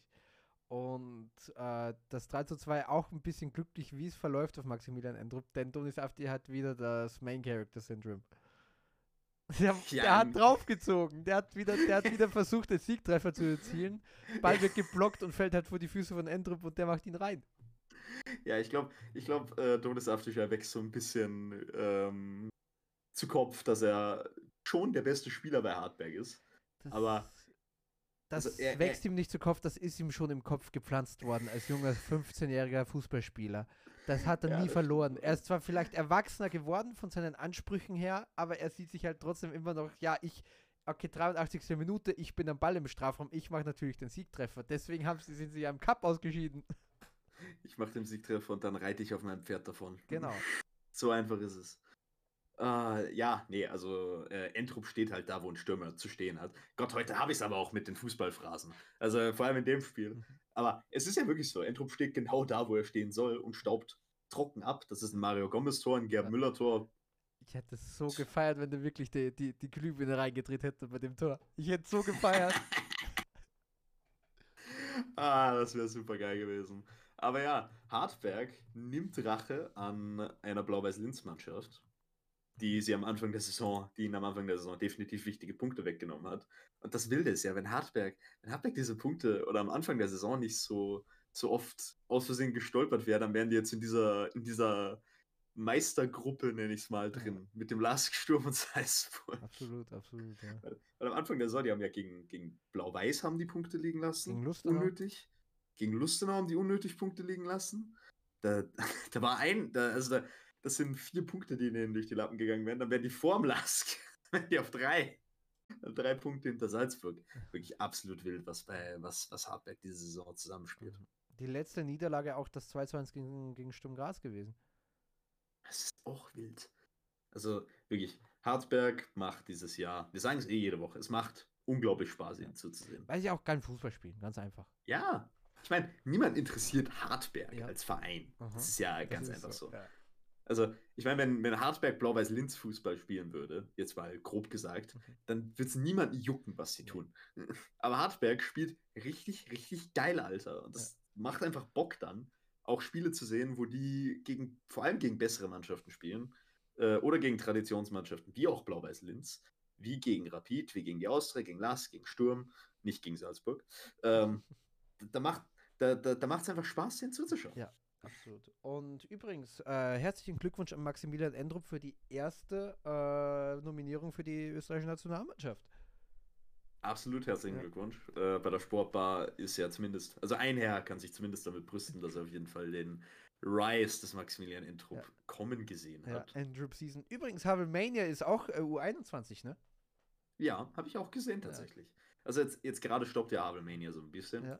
Aber ich bin absoluter Fan immer noch und ich bin überzeugt davon, dass der da reinkommt irgendwann. Und, wenn er nicht reinkommt, come to Wien. Ja, und kein Problem, Jung. Der ist ja auch noch jung. Aber aber es regt mich wieder auf, wie eine gewisse österreichische Medienanstalt darüber geschrieben hat, ja, Ralf Rangnick überrascht mit 2 Neuen. Wer Maximilian Endrup nicht mitnimmt, 8 Spiele, 8 Tore, 2 Vorlagen. Und wenn man den Pokal mitrechnet, hat der in 10 Spielen 11 Tore geschossen. Also, tut mir leid. Also, wer den nicht mitnimmt, so ein blindes Huhn kannst du gar nicht sein. Ja, Österreich ist ja jetzt auch nicht gespickt mit Weltklasse-Talenten da vorne. Vor allem im Sturm. Jetzt hat Univisivo auch seine Nationalmannschaft beendet. Ja, also irgendwie muss der halt reinhauen. Und da bietet sich Max Endrup definitiv an. Ich würde sogar eher fragen, weil Österreich ist ja fix qualifiziert. Da kann man eigentlich eher fragen, warum nicht noch irgendwen mitnehmen. Es kann dir nicht großartig was verloren gehen. Ja, du kannst theoretisch, wenn Belgien unentschieden spielt und du jetzt alles gewinnst, kannst du noch reinkommen auf den ersten Platz. Aber lass uns ehrlich sein, das wird nicht passieren. Ich habe mir wirklich gedacht, lass Endrup einfach von Anfang an ran. Der Junge ist so gut in Form, warum soll er denn nicht einfach auch einen reinmachen für Österreich? Ja, absolut. Warum denn nicht? Ja, natürlich. Also ich hätte absolut nichts dagegen. Gott, imagine the scenes, wenn Maximilian Intrup gegen Deutschland so ein Tor macht. Ja, aber dann zum 2:1 Anschlusstreffer und da ändert sich auch nichts. Das darf er dann machen. Du, ja, ich kann jeden Österreicher verstehen, der sagt, er will nicht, dass wir gegen Deutschland gewinnen. Ja, okay. Weil, Gott, die Medien, oh Gott, es wäre unerträglich für die nächsten 8 Monate. Die werden wahrscheinlich eine goldene Statue von Ralf Rangnick aufstellen, bevor überhaupt irgendein relevantes Pflichtspiel gespielt wurde. Ja, aber bevor er noch nicht so viel erreicht hat wie seine 2 Vorgänger. Ja, Gott. Oh Gott, ich sehe auch gerade, Barcelona verliert bei Shakhtar Donetsk. Ja, habe ich auch die ganze Zeit offen. Lol. Ja, Dortmund hat gewonnen. Genau. Dortmund ist so nice. Das ist so weird, einfach. Das ist so... Aber wer auch noch weird ist, ist der SK Sturm Graz. Ja. Denn der SK Sturm Graz verliert 3:1 beim Linzer ASK und ich lasse dich einfach reden. Ja, ich war ja im Stadion. Ich habe mir 90 Minuten die Seele aus dem Leib geschrien. Was muss man sagen? Sturm versucht es wieder im 4-2-3-1 und man ist zu eindimensional. Ich will noch nicht in den Spielfilm eingehen, sondern die Fehler, die ich gesehen habe, die Probleme. Und das ist, man hat so ein ähnliches Problem wie die Austria. Sobald ein Innenverteidiger oder ein Defensivspieler von Sturm Graz den Ball hat, laufen die Sturmspieler einfach nur nach vorne. Da ist niemand, der einen gegensätzlichen Lauf macht, niemand, der eine Kette aufreißt, niemand, der zwischen die Ketten geht, niemand, der einen Verteidiger aus der Formation reißt, wo ein anderer Spieler reinstoßen kann. Es ist einfach nur Hand hoch. Und ich habe es wirklich in der zweiten Halbzeit haben ja die Sturmspieler auf den Auswärtssektor gespielt. Da konnte ich der Offensive ein bisschen auf die Beine schauen. Und es ist wirklich so. Vodacic und auch Fusaini zeigt einfach die ganze Zeit nach vorne. Schickt mir einen langen Ball nach vorne. Wo ich mir denke, ja, geh halt entgegen, Mo. Geh entgegen, du bist schneller wie der Verteidiger. Reiß ihn raus und Horvath oder irgendjemand, der Zehner, rückt nach vor, rückt in den freien Raum und dann kommt der lange Ball. Wenn der Verteidiger nicht mehr diesen Raum verteidigt, denn ich musste mir angucken, wie Brian Teixeira, der ist 1,76 Meter, glaube ich, groß, warte, ich gucke kurz, der ist 1,74 Meter groß, ins Kopfballduell gehen muss gegen Maxi Taloverov, der von den Lask-Spielern liebevoll Maxl genannt wird, habe ich gehört, der 4,91 Meter groß ist, also der hat im Stadion wirklich so groß gewirkt, der ist 1,96 Meter groß, ins Kopfballduell gehen muss. Und ich denke mir, Alter, Brian Teixeira übrigens hat mir richtig gut gefallen im Stadion, Alter. Der hat was probiert. Der hat ja auch vor dem Tor von Sturm Graz 2 Leute aussteigen lassen. Aber es ist egal, wer das spielt, es wird nicht auf die Stärken oder Schwächen des Spielers eingegangen, sondern einfach nur Hand hoch, Kopfballduell verloren und man hat früher auf die zweiten Bälle gehofft, aber das kannst du heutzutage nicht mehr machen. Du wirst sofort gedoppelt bei Sturm, wenn du in ein Kopfballduell gehst. Spieler, die dann auch draufgehen, dann wird sofort alles mitgelaufen. Und generell, man hat sehr viele Probleme mit der Dreierkette respektive Fünferkette. Ich weiß nicht, ob du Bundesliga.at offen hast, aber stopp die Highlights mal bei 2 Minuten 14. Das ist kurz vorm 1:0. Da läuft die Defense rum wie verlorene Hühner. Du siehst Stojkovic wirklich auf der Außenseite völlig allein. Völlig allein, der Ball kommt dann nicht zu ihm. Aber der hat aber genau so das 2:0 erzielt. Und es war für mich, ja, absolut klar. Und natürlich hast du wenn du eine Viererkette spielst, ein Problem gegen Mannschaften, die halt mit Fünferkette spielen, denn der Aufbau einer Mannschaft mit Fünferkette, unter anderem Leverkusen, baut auf entweder im 3-2-5 oder im 2-3-5, wo die Außenverteidiger sehr hoch schieben oder auch momentan sehr angesagt ist, 3-Box-3 zu spielen. Das ist halt einfach, 3 Spieler machen einen Aufbau, in diesem Fall könnte es beim LASK die 3 Innenverteidiger sein, die beiden Sechser und die beiden Halbraumspieler, also in dem Fall Us und Mustafa in dem Spiel, machen die Box, also das heißt, die 4 bewegen sich in dem Viereck rum und die Außenverteidiger schieben ganz nach vorne. Und in dem Aufbau aus der Box können die zwei Offensiven auch nach vorschieben und dann hast du wieder die fünf Spieler vorne gegen 4 Verteidiger. Und Sturm Graz, normalerweise spielen die in der Raute, könnten die das auch eigentlich sehr gut gegen den Ball verteidigen. Denn wenn Stankovic zurückzieht, sich zwischen den beiden Innenverteidigern gemütlich macht, dann kann Sturm im 5-3-2 dagegen setzen oder im 5-2-3, je nachdem, wie es halt notwendig ist. Und Sturm ist eine gute Kontermannschaft, aber du siehst das nicht. Stankovic zieht sich nicht zwischen den beiden die beiden Innenverteidiger rein. Böwing muss nicht so weit zurückziehen. Der zieht sich zwar sehr, sehr weit zurück und macht es eigentlich relativ gut, weil er genau das macht, was ich fordere, und zwar Offensivspieler, die Spieler aus den Lücken rausziehen, aus der Formation ziehen und Lücken reißen. Und wenn einfach Stankovic da ein bisschen, wie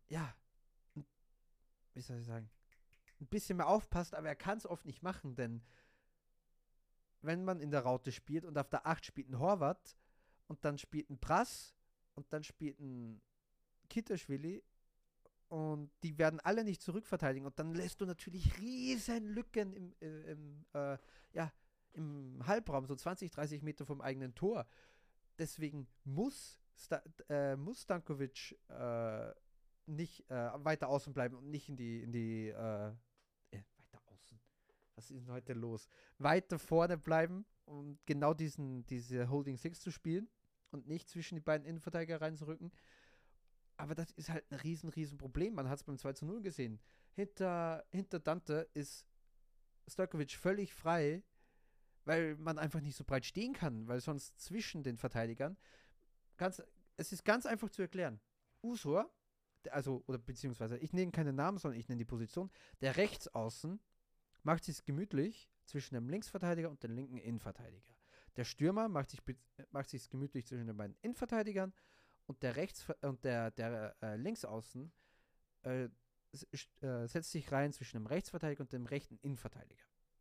So kannst du gut Raumdeckung oder Manndeckung spielen als Verteidigung, weil du ein mehr bist. Steht 4:3, jeder hat jemanden im Blick. Aber wenn auf einmal ein vierter Spieler kommt, der Rechtsverteidiger steht auf einmal hinter dem Linksverteidiger, der den entweder nicht sieht, weil er ihn scannt, oder halt dann völlig in Panik verfällt, weil er vor ihm einen hat und hinter ihm einen hat und sich nicht weiß, wie er positionieren soll, hast du einen riesen Vorteil als die Mannschaft, die halt mit so vorgezogenen Außenverteidigern spielt. Sturm Graz könnte das machen im Aufbau, denn man muss den Aufbau ein bisschen verändern, auch bei Sturm Graz, wo sich einfach Stankovic zurückfallen lässt und die beiden Außenverteidiger hochziehen. Also, dass du mit dem Ball im Aufbau mit Dreierkette einfach spielst, im Ballbesitz, wo die Außenverteidiger hochschieben können, überlaufen können, Überzahl generieren können auf dem Flügel und für Kombinationen bereitstehen, auch vielleicht mal spät in den Strafraum reinziehen.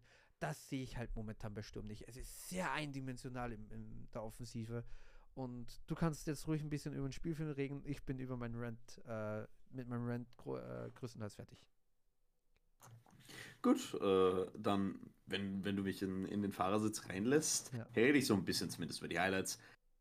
Und das erste Highlight lässt absolut nicht lange auf sich warten, ja, denn in der ersten Minute holt Sturm sich einen Elfmeter, nachdem Teixeira im Strafraum gefoult wurde. Also, das ist eindeutig ein Elfer, da gibt es, glaube ich, keine zwei Meinungen dazu. Die große Frage ist aber, und jetzt möchte ich dich doch direkt wieder reinholen, warum schießt Zakaria wieder? Das weiß ich nicht. Ist wahrscheinlich einfach so gewesen, ja, er kriegt eine zweite Chance. Und die hat er nicht genutzt. Und jetzt darf er eigentlich auch nicht mehr schießen. Es war ein bisschen komisch, es war ein bisschen Verwirrung, weil Schiedsrichter Markus Hamed da Abseits angezeigt hat nach dem Elfmeter. Aber es war kein Abseits, sondern Böwing ist zu früh reingelaufen. Das ist mir... Also, er hat Abseits angezeigt. Die Hand ist so nach oben gegangen, so wie bei Abseits. Es wurde nicht in die Richtung gezeigt, so nach dem Motto Freistoß für Lask. So, die Hand wurde nach oben gehoben. Ich habe jetzt dann nicht auf den Schiedsrichterassistenten geguckt, aber die Hand ging nach oben wie bei Abseits. Okay, ja, das ist weird. Ja. Gut, das sehe ich tatsächlich auch erst jetzt.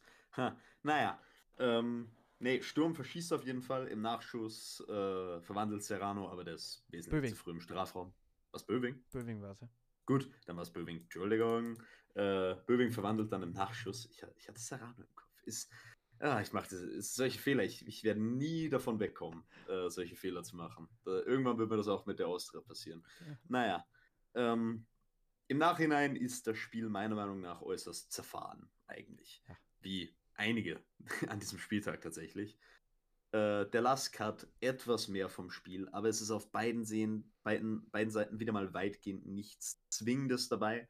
Ab der 25. bis 30. Minute fängt der Lask an, ein bisschen stärker zu werden. Aber dann kommt auch schon die erste wirklich wichtige Situation im Spiel, nämlich das 1:0 für den Lask.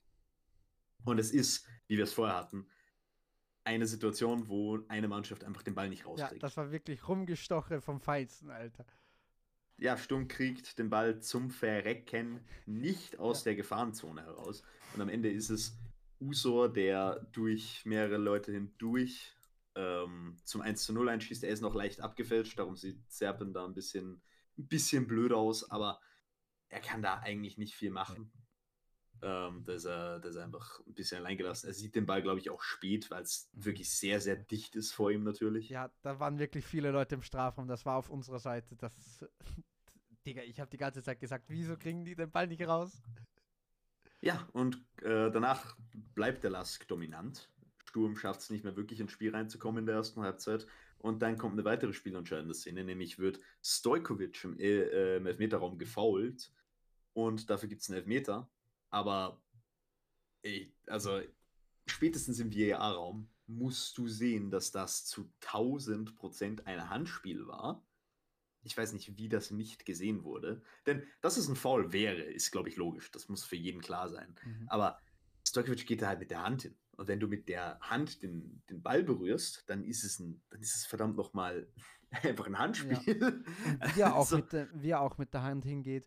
Und ich muss ganz ehrlich sagen, es war auf unserer Seite, aber ich habe das Handspiel nicht gesehen, weil ich halt einfach eher darauf gesehen habe, wo das Dante ihm fault. Aber das ist ganz klar ein Handspiel. Natürlich hält Serben dann einen Elfmeter großartig, aber es kommt dann nicht zum 2:0. Denn ich habe es zu dir vorher schon gesagt, wenn man im Ballbesitz ist, hat man andere Kontrolle über das Spiel, als wenn man den Ball einfach rausschlägt. Ja, das stimmt natürlich absolut. Dass der Lask dadurch definitiv einen Vorteil erhält, ist absolut richtig. Und im Nachhinein kamen auch scharfe Worte von Sturmtrainer Ilzer, der wortwörtlich gefragt hat, wozu haben wir den VAR überhaupt noch? Und sowas muss man sich gefallen lassen, wenn man so eine offensichtliche Situation nicht bereinigen kann. Denn, ich verstehe, dass der Anspruch an Schiedsrichter hoch ist und dass Schiedsrichter schlecht behandelt werden oft und dass Schiedsrichter definitiv einen stressigen und schwierigen Job haben. 100%. Aber es kann nicht angehen, dass erstens zugegeben wird, dass österreichische Schiedsrichter im europäischen Niveau unter dem Durchschnitt sind. Erstens. Und zweitens, es kann nicht angehen, dass du jede Woche einen VAR-Skandal hast. Vor allem, weißt du, wenn man diesen VAR nicht hat, dann kann man es auf menschliches Versagen zurückleiten. Dann können wir einfach sagen, ja, der Schiri hat vielleicht nicht so einen guten Blick oder wir reden darüber, dass Österreich ein Schiedsrichterproblem hat. Ja. So reden wir darüber, so sind wir überhaupt nicht dazu in der Lage zu verstehen, wie das nicht gesehen wurde. Denn es gibt keine viel eindeutigere Situation als das hier. Ja, wo du hast Du hast Zeit, das anzugucken und das mehrere Minuten lang. Und das muss in der ersten Szene dir schon klar sein, wenn du dieses Handspiel siehst. Okay, ich darf den Elfmeter nicht geben, aber er guckt sich ja nicht mal an. Der wird ja nicht mal rausgeschickt. Das ist ja das Erste. Weil ich habe ja gesagt, beim Pokalspiel von Sturm gegen GAK gab es ja auch ein Handtor. Aber da kann ich es voll verstehen, dass er es nicht sieht. Er trifft den Spät mit der Hand, so dreht sich ein bisschen rein. Es ist ein Handtor, hätte nicht sehen dürfen, aber ich habe dann auch nach dem Spiel gesagt, das war brutal geil, darüber zu diskutieren. Da ist nämlich eine Geschichte erzählt worden, weil der Typ, der das Handspiel gemacht hat, dann das Eigentor geschossen hat. Und das hätte so mit VAR nicht gegeben. Und so wurde die Fehlentscheidung, ja, natürlich war es eine Fehlentscheidung, aber da konnte ich sagen, okay, das war menschliches Versagen im Pokal und es wurde eine coole Geschichte drüber erzählt. Und das war wieder richtig geil, Fußball zu erleben ohne VAR. Und hier macht es mich einfach wieder nur wütend. Wie sieht man sowas nicht, wenn du moderne Hilfsmittel hast? Und Lustenau, ich habe vorher was gelesen, fordert Transparenz vom Videoschiedsrichter. Und das ist das Einzige, was für mich den Videoschiedsrichter noch... Nee, das rettet für mich den Videoschiedsrichter nicht, weil dann würden sie ja solche Situationen ja, relativieren, warum das kein Handspiel ist.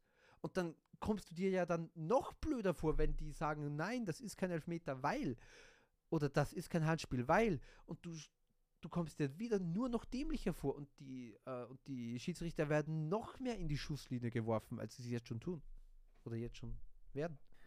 Vielleicht sollten wir während der Länderspielpause wirklich einfach mal ein großes VAR-Special machen. Auf jeden Fall.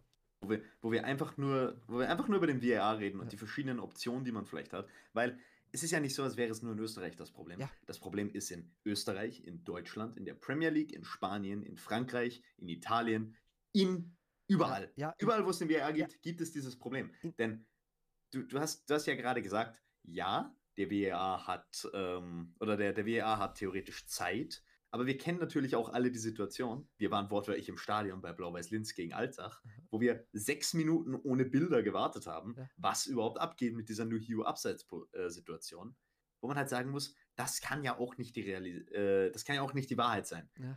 Einerseits, ja, absolut richtig, dass absolut richtig, dass du theoretisch, wenn du so eine Situation hast, oder wenn du eine Situation hast, die schwierig ist, dass du dann die Zeit haben solltest und haben kannst, aber das ist ja nicht mal eine schwierige Situation. Ja, der wird ja nicht mal rausgeschickt, das ist ja das. In der ersten Wiederholung hat der Kommentator beim Spiel gesehen, hat jeder andere vor seinem Fernseher gesehen, oh, der ist ja mit der Hand dran. Und dann kann es keine Elfer geben. Dass man es im Stadion nicht sieht. Ich habe es auch in der ersten Szene nicht gesehen, dass der da mit der Hand so dran war. Dann kann man sagen, oh ja, gut, ist Echtzeit, kann passieren. Aber wenn du ein Standbild hast, und da bei Handspiel reicht ja wirklich ein Standbild manchmal, vor allem bei so einem, dann siehst du ja, das ist einfach ein Handspiel. Du brauchst einfach nur diesen 2 Sekunden Videoclip, wo der Ball an die Hand geht. Ja, es ist so schwachsinnig. Und dass er nicht mal rausgeschickt wird, das ist ja das eine für mich. Ja, ich verstehe da natürlich absolut die Frustration, denn sie ist absolut berechtigt. Und wie du gesagt hast, wenn dieser Elfmeter nicht kommt, dann verläuft das ganze Spiel natürlich anders. Denn der Lask macht 1 Minute später dann doch noch das zweite Tor. Ja, du hast vorhin die Situation schon so ein bisschen angeschnitten. Ich frage mich persönlich halt einfach, wie 9 Grazer in der defensiven Zone stehen können und niemand fühlt sich für Stojkovic zuständig, der am langen Pfosten steht. Böwing steht da einfach zu weit weg, spekuliert da wahrscheinlich auf den Gegenstoß. Das Ding ist, dass auch nicht Böwings Gegenspieler dann in diesem, der ist links außen. Die Sache ist, er ist halt Wingback. Also Stojkovic ist halt Wingback. Ja. Und wenn du einen Wingback hast, dann ist halt mit einer Viererkette, wie du vorhin schon angeschnitten hast, ist die Frage, wer ist überhaupt genau der Gegenspieler? Ja. Weil, wie deckst du das dann, wenn der Lask, und dazu komme ich gleich noch, wenn ich über Thomas Sage dann nochmal spreche, weil ich muss sagen, nach dem Spiel ist meine Meinung nochmal gestiegen und langsam muss ich mich fragen, wie weit die eigentlich noch steigen kann. Denn ich wäre langsam wirklich zu einem, ich will nicht sagen Bewunderer von Sage da, aber ich finde es richtig gut, was er da macht. Kante. Usor schießt Balic im Nachhinein am leeren Tor vorbei. Und dann am Ende gibt es nochmal einen Konter in der Nachspielzeit. Ja, Schul schiebt dann ein. Es steht 3:1. Jeder weiß, das Spiel ist gelaufen. Und wie gesagt, da Sturm hat am Ende schon ein bisschen gebettelt, weil es ist nicht nur so, dass man aufgemacht hat. Es waren dann auch gewisse Situationen dabei, wo man einfach die Zweikämpfe nicht gewonnen hat. Wo man vielleicht, also es sind natürlich schwierige Situationen, vor allem am Ende vom Spiel, wo es nicht mehr um Konzept und Taktik und sonst irgendwas geht, sondern wirklich nur noch rein um mentale Stärke, wer ist fitter, wer steht besser und wirklich viel, viel Glück. Auf jeden Fall, ja.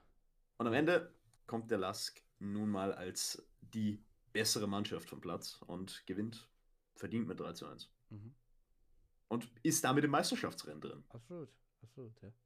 Es zeichnet sich jetzt wirklich ein Dreierrennen ab da vorne. Und man muss sagen, von den dreien da vorne ist interessanterweise wahrscheinlich der Lask gerade die beste Mannschaft. Denn die anderen beiden traben halt so ein bisschen vor sich hin. Also Salzburg gewinnt jetzt zwar wieder ein bisschen, aber beides nicht allzu überzeugend. Sturm jetzt zweimal hintereinander verloren, einmal mit viel Pech, jetzt einmal verdient. Aber man muss der sagen, Lask, das war erwartbar, das Sturm, das jetzt. Die Hinrunde war einfach unglaublich. Ja, ich meine, irgendwann mussten Punktverluste kommen. Ja. Also wenn man nach 11 Spielen mit 8-3-0 dasteht, dann ist das fast schon ein Miracle. Ja. Ich will jetzt zuerst noch kurz über den Lask sprechen, weil es gibt nicht so viel, was ich sagen will, weil ich habe jetzt den Lask, oder wir haben beide den Lask über die letzten Wochen und Monate schon ausgiebig gelobt, würde ich sagen, für vieles, was sie tun. Was ich aber bei Sage da vor allem an diesem Spiel auch interessant fand und bei diesen, mit diesem Fünfer-Angriff, sage ich mal, teilweise bemerkt habe, ist, Sage, da kommt ja eigentlich mehr aus der Red Bull-Schule raus. Ist schon eher ein Red Bull-Trainer auf jeden Fall. Mhm. Aber er hat gewisse Dinge aus, gewisse Prinzipien des Positional Plays adaptiert. Und das sieht man in diesem Spiel tatsächlich relativ gut. Aber er adaptiert sie in einer pragmatischen Art und Weise, sage ich mal. Denn der Lask hat eindeutig in den meisten Situationen probiert, Überzahlsituationen zu kreieren. Und hat auch in der Breite gerne mal gespielt, was ja eigentlich nicht allzu Red Bull-mäßig ist. Da sieht man, Sage, der ist in einer gewissen Art und Weise ein Pragmatiker, aber einer, der sehr, sehr gerne Offensivfußball spielt. Und ich muss sagen, ich glaube langsam, der Lask hat eine richtig, richtig gute Trainerentscheidung getroffen, damit, dass sie ihn überhaupt angestellt haben. Das war vielleicht wirklich ein Glücksgriff, denn es wirkt so, als würde er den Lask wirklich gut weiterentwickeln, in der Art und Weise, wie sie spielen. Und langsam kommt man ja auch wieder darauf zurück, denn am Anfang war ja die Dreier-Offensive, sage ich mal, oft mit Usa und Mustafa. Die waren dann teilweise, haben die gar nicht mehr gespielt.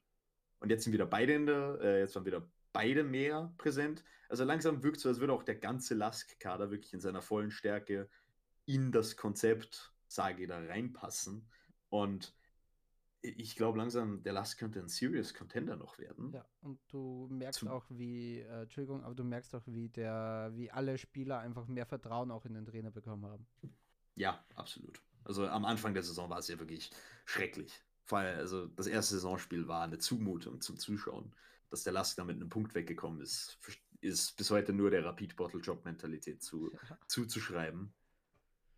Aber so wie es jetzt gerade läuft, also der Lask, wenn sie nicht in der Meisterschaft am Ende mitspielen werden, dann im Cup würde ich sehr, sehr ungern auf den Lask treffen. Ja, und die treffen ja auf Red Bull Salzburg. Ja, und das wird ein sehr interessantes Spiel werden. Da bin ich wirklich gespannt drauf, denn ich kann mir vorstellen, dass Salzburg hochkarat rausfliegen wird. Mhm. Währenddessen die Austria trifft natürlich auf Sturm.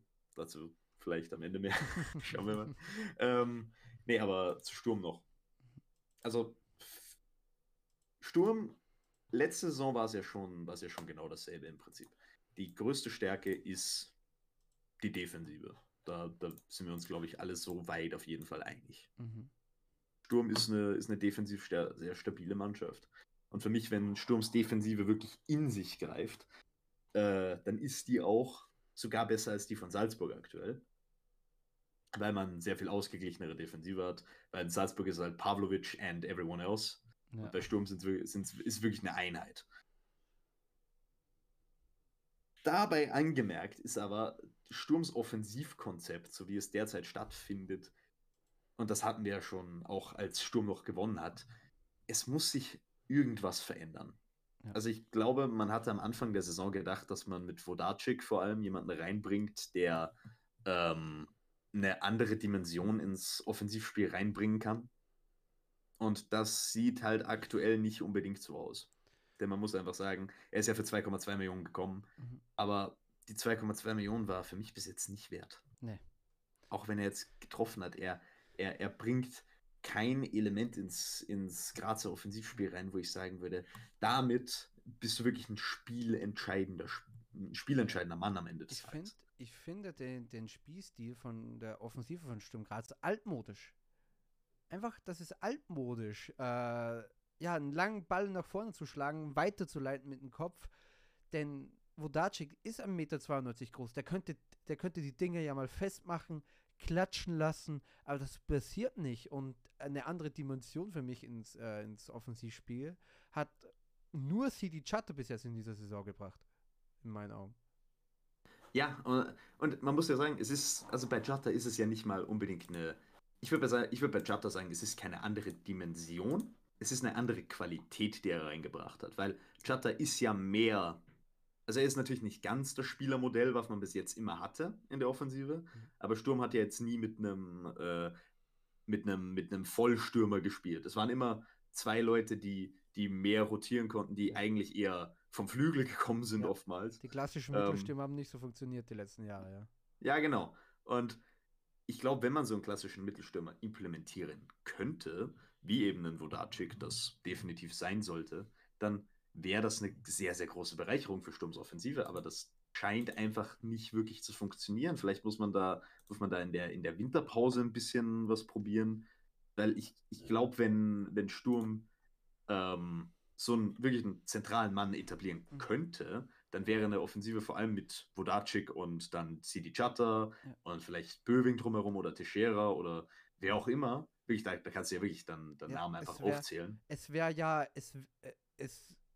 so angebracht eigentlich, ja, weil wir in der Doppelsturmspitze spielen und wenn du da jemanden hast, der rumgeistert neben Vodacic und Läufe macht und Räume kreiert und auch und der Zehner zum Beispiel und der Zehner eine viel größere Schattenstürmerrolle einnimmt, weil Vodacic die Dinger klatschen lässt, dann hast du da so viel Potenzial in diesem Kader, denn Vodacic ist die wirkliche Form eines klassischen Mittelstürmers. Denn Böwing ist jemand, der sich weit rausziehen lässt. Chatta kommt von der 10, Teixeira kommt vom Flügel, Zakaria kommt ja auch vom Flügel. Das sind alles, die vier sind alle Spieler, die du neben Vodacic einsetzen kannst und die einen riesigen Mehrwert so hätten.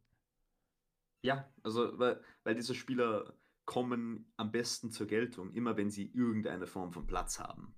Irgendeinen Platz brauchen die, um sich voll entfalten zu können. Oder sie brauchen einzelne Gegenspieler, sie müssen isoliert werden oder sonst irgendwas. Und Vodacic, der kann ja wirklich mit seinen, keine Ahnung, wie breit der Mann ist, aber der ist ja jetzt niemand, der einfach mal umfällt. Der kann sich da reinwerfen, der kann da was anderes reinbringen, als das, was die Sturmoffensive aktuell hat. Und das, was die Sturmoffensive aktuell hat, ist ja nicht mal so, als hätte das Sturmkonzept in der Offensive nie funktioniert. Sturm hat teilweise wirklich guten Offensivfußball gespielt, unter Ilzer schon. Aber vielleicht ist es einfach mittlerweile, dass die Gegner sich mehr darauf einstellen können und dass du sagen musst, du musst dich halt auch adaptieren und weiterentwickeln. Und ich glaube, diesen Schritt wird man gehen müssen, wenn man das deklarierte Saisonziel Meisterschaft erreichen will. Ja, absolut. Ich will einfach nur sehen, dass die Stürmer mal aus der Kette auch raus, dass die nicht nur nach vorne laufen, sondern auch mal zurücklaufen. Wie gesagt, es braucht ja nicht viel. Du brauchst ja nur bei einer Dreierkette, du kannst eine Dreierkette überspielen, wenn du da einen Verteidiger rausziehst und dann einen Extraspieler mit nach vorne zieht von deiner Mannschaft. Weil dann kannst du auch einen langen Ball spielen. Wenn der Innenverteidiger rausgezogen wird und im selben Moment der Zehner reinläuft. Weil dann kannst du den Ball über den Verteidiger drüber spielen. Das, was Sturm eigentlich die ganze Zeit versucht, diese langen Bälle. Nur müssen halt auch die Stürmer richtig spielen dafür. Ja, also stimme ich absolut zu. Wir sind, glaube ich, beide einfach unzufrieden mit Sturms Offensivspiel so weit. Und wie gesagt, wenn man Meister werden will, dann muss sich da wahrscheinlich etwas ändern. Wollen wir den Sack zumachen? Ja, übrigens, Vodacic steht schon wieder bei Italien im Gespräch, bei Bologna.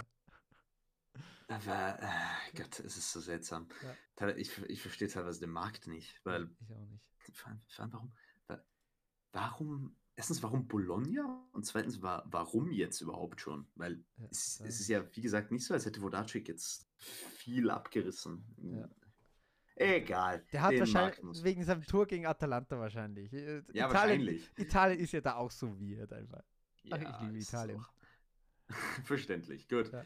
Aber so weit, so gut. Wir machen den Spieltag zu damit. Mhm. Und ja, haben wir noch irgendwas zu sagen oder wollen wir gleich tippen? Ich hau noch die 11. Woche vorher raus. Ah ja, 11. Woche. Ja, genau. Wir spielen im 4-3-3, im Tor mit Stekser, die Verteidigung mit Stojkovic, Pavlovic, Lukas Guganik und Pfeiffer. Im Dreier-Mittelfeld Sučić, Tijani und Altunashvili. Und im Sturm B-Free, Balo, Bamba und Boakye. Eine sehr WAC-lastige Startelf, ja, aber verdient. Wenn du so eine Show abziehst, dann ja, die auch nicht. So, dann darf ich dich direkt beim Tippen fragen. Lustenau gegen den WAC. 1:3, Lustenau macht wieder mal ein Tor. 1:3? Ja. Sache ist, es wäre halt typisch WAC, wenn man jetzt verkacken würde direkt wieder. Und der WAC, also die Liga teilt sich ja und hat sich ja so ein bisschen jetzt aufgeteilt in 4 Gruppen, sage ich mal. Es gibt so diesen vorderen Block, den mittleren Block von Hartberg bis WAC, dann die 2 im Niemandsland, Blau-Weiß und Altach und dann die hinteren. Ja, die Nachzügler. Ja, und wenn der WAC einmal noch oder jetzt solche Punkte liegen lassen würde, dann wäre das schon ganz schön damning für die Chancen auf die Top 6. Aber die gewinnen das, ich sag 0:2. Ja, okay. DSV Eckerglas Hartberg gegen den SK Rapid. Oh, das ist so ein schweres Spiel. Sache ist, ich werde erstens nicht für Rapid tippen und zweitens kann ich auch gar nicht für Rapid tippen. Ja, Hartberg gewinnt 3:2. Ich sag 1:0. Auch interessant. Die WSG Tirol gegen Altach. Oh, das ist ein interessantes Spiel. Das ist interessant. Und weißt du was? Tirol Punkte 2:2. Ich bin fast gewillt zu sagen, Tirol gewinnt, aber Nee. Ich sage, Altach gewinnt. Das ist teilweise auch, weil ich es einfach haben will, so. 1:2. Ja. Übrigens, das ist der letzte Spieltag vor der nächsten Länderspielpause. Aber dann immerhin die letzte. Ja. Austria Klagenfurt gegen Sturm. Der SK gegen Sturm. Das ist kein einfaches Spiel, um zurückzukommen. Aber das macht ihr 0:2. Ja, wieder Dreierkette, aber ich hätte auch 0:2 gesagt. Das Linz-Derby, ausnahmsweise nicht auf dem 17-Uhr-Platz. Finde ich fast ein bisschen frech, das da hinzupacken. Blau-Weiß gegen den Lask. Das ist richtig. Also der Spieltag ist wirklich schwierig, Alter. Weil das Spiel an der Donau stattfindet, sage ich. Das Spiel geht 2:1 aus. Boah, ich würde auch gerne für Blau-Weiß tippen. Aber Gott, ist das ein schwer zu prediktendes Spiel, Alter. Aber ich sage 1:2 für den Lask. Ich glaube nicht, dass sie... Also, boah, das wäre so lustig, wenn die sich das nehmen lassen würden. Und am Ende die Austria Wien gegen den FC Red Bull Salzburg. Ich sage das, was ich glaube. Und was ich glaube, ist 1:0. Weißt du, was ich sag? Was sagst du? Es gibt die Revanche von diesem 3:2, von dem 3:3, jetzt geht's 3:2 aus, jetzt gibt's den Elfmeter nicht mehr. 3:2 in Austria. 3:2. Das wird ein Wahnsinnsspiel. Da würde ich mich freuen. Wenn ich auf der Osthilfe die Austria 3:2 gegen Salzburg gewinnt, dann bin ich... Du kriegst fast einen Herzinfarkt, mein Vater kriegt fast einen Herzinfarkt, das wird ein Herzinfarktspiel. Oh Gott, mit der Wiener Austria ist es jede Woche ein Herzinfarkt. Sogar die einfachen. Aber nun gut, damit beenden wir den 13. Spieltag der österreichischen Bundesliga-Saison. Recht herzlichen Dank fürs Zuhören. Ich hoffe, ihr schaltet das nächste Mal wieder ein, wenn das heißt, die Sportbar. Tschüss. Ciao.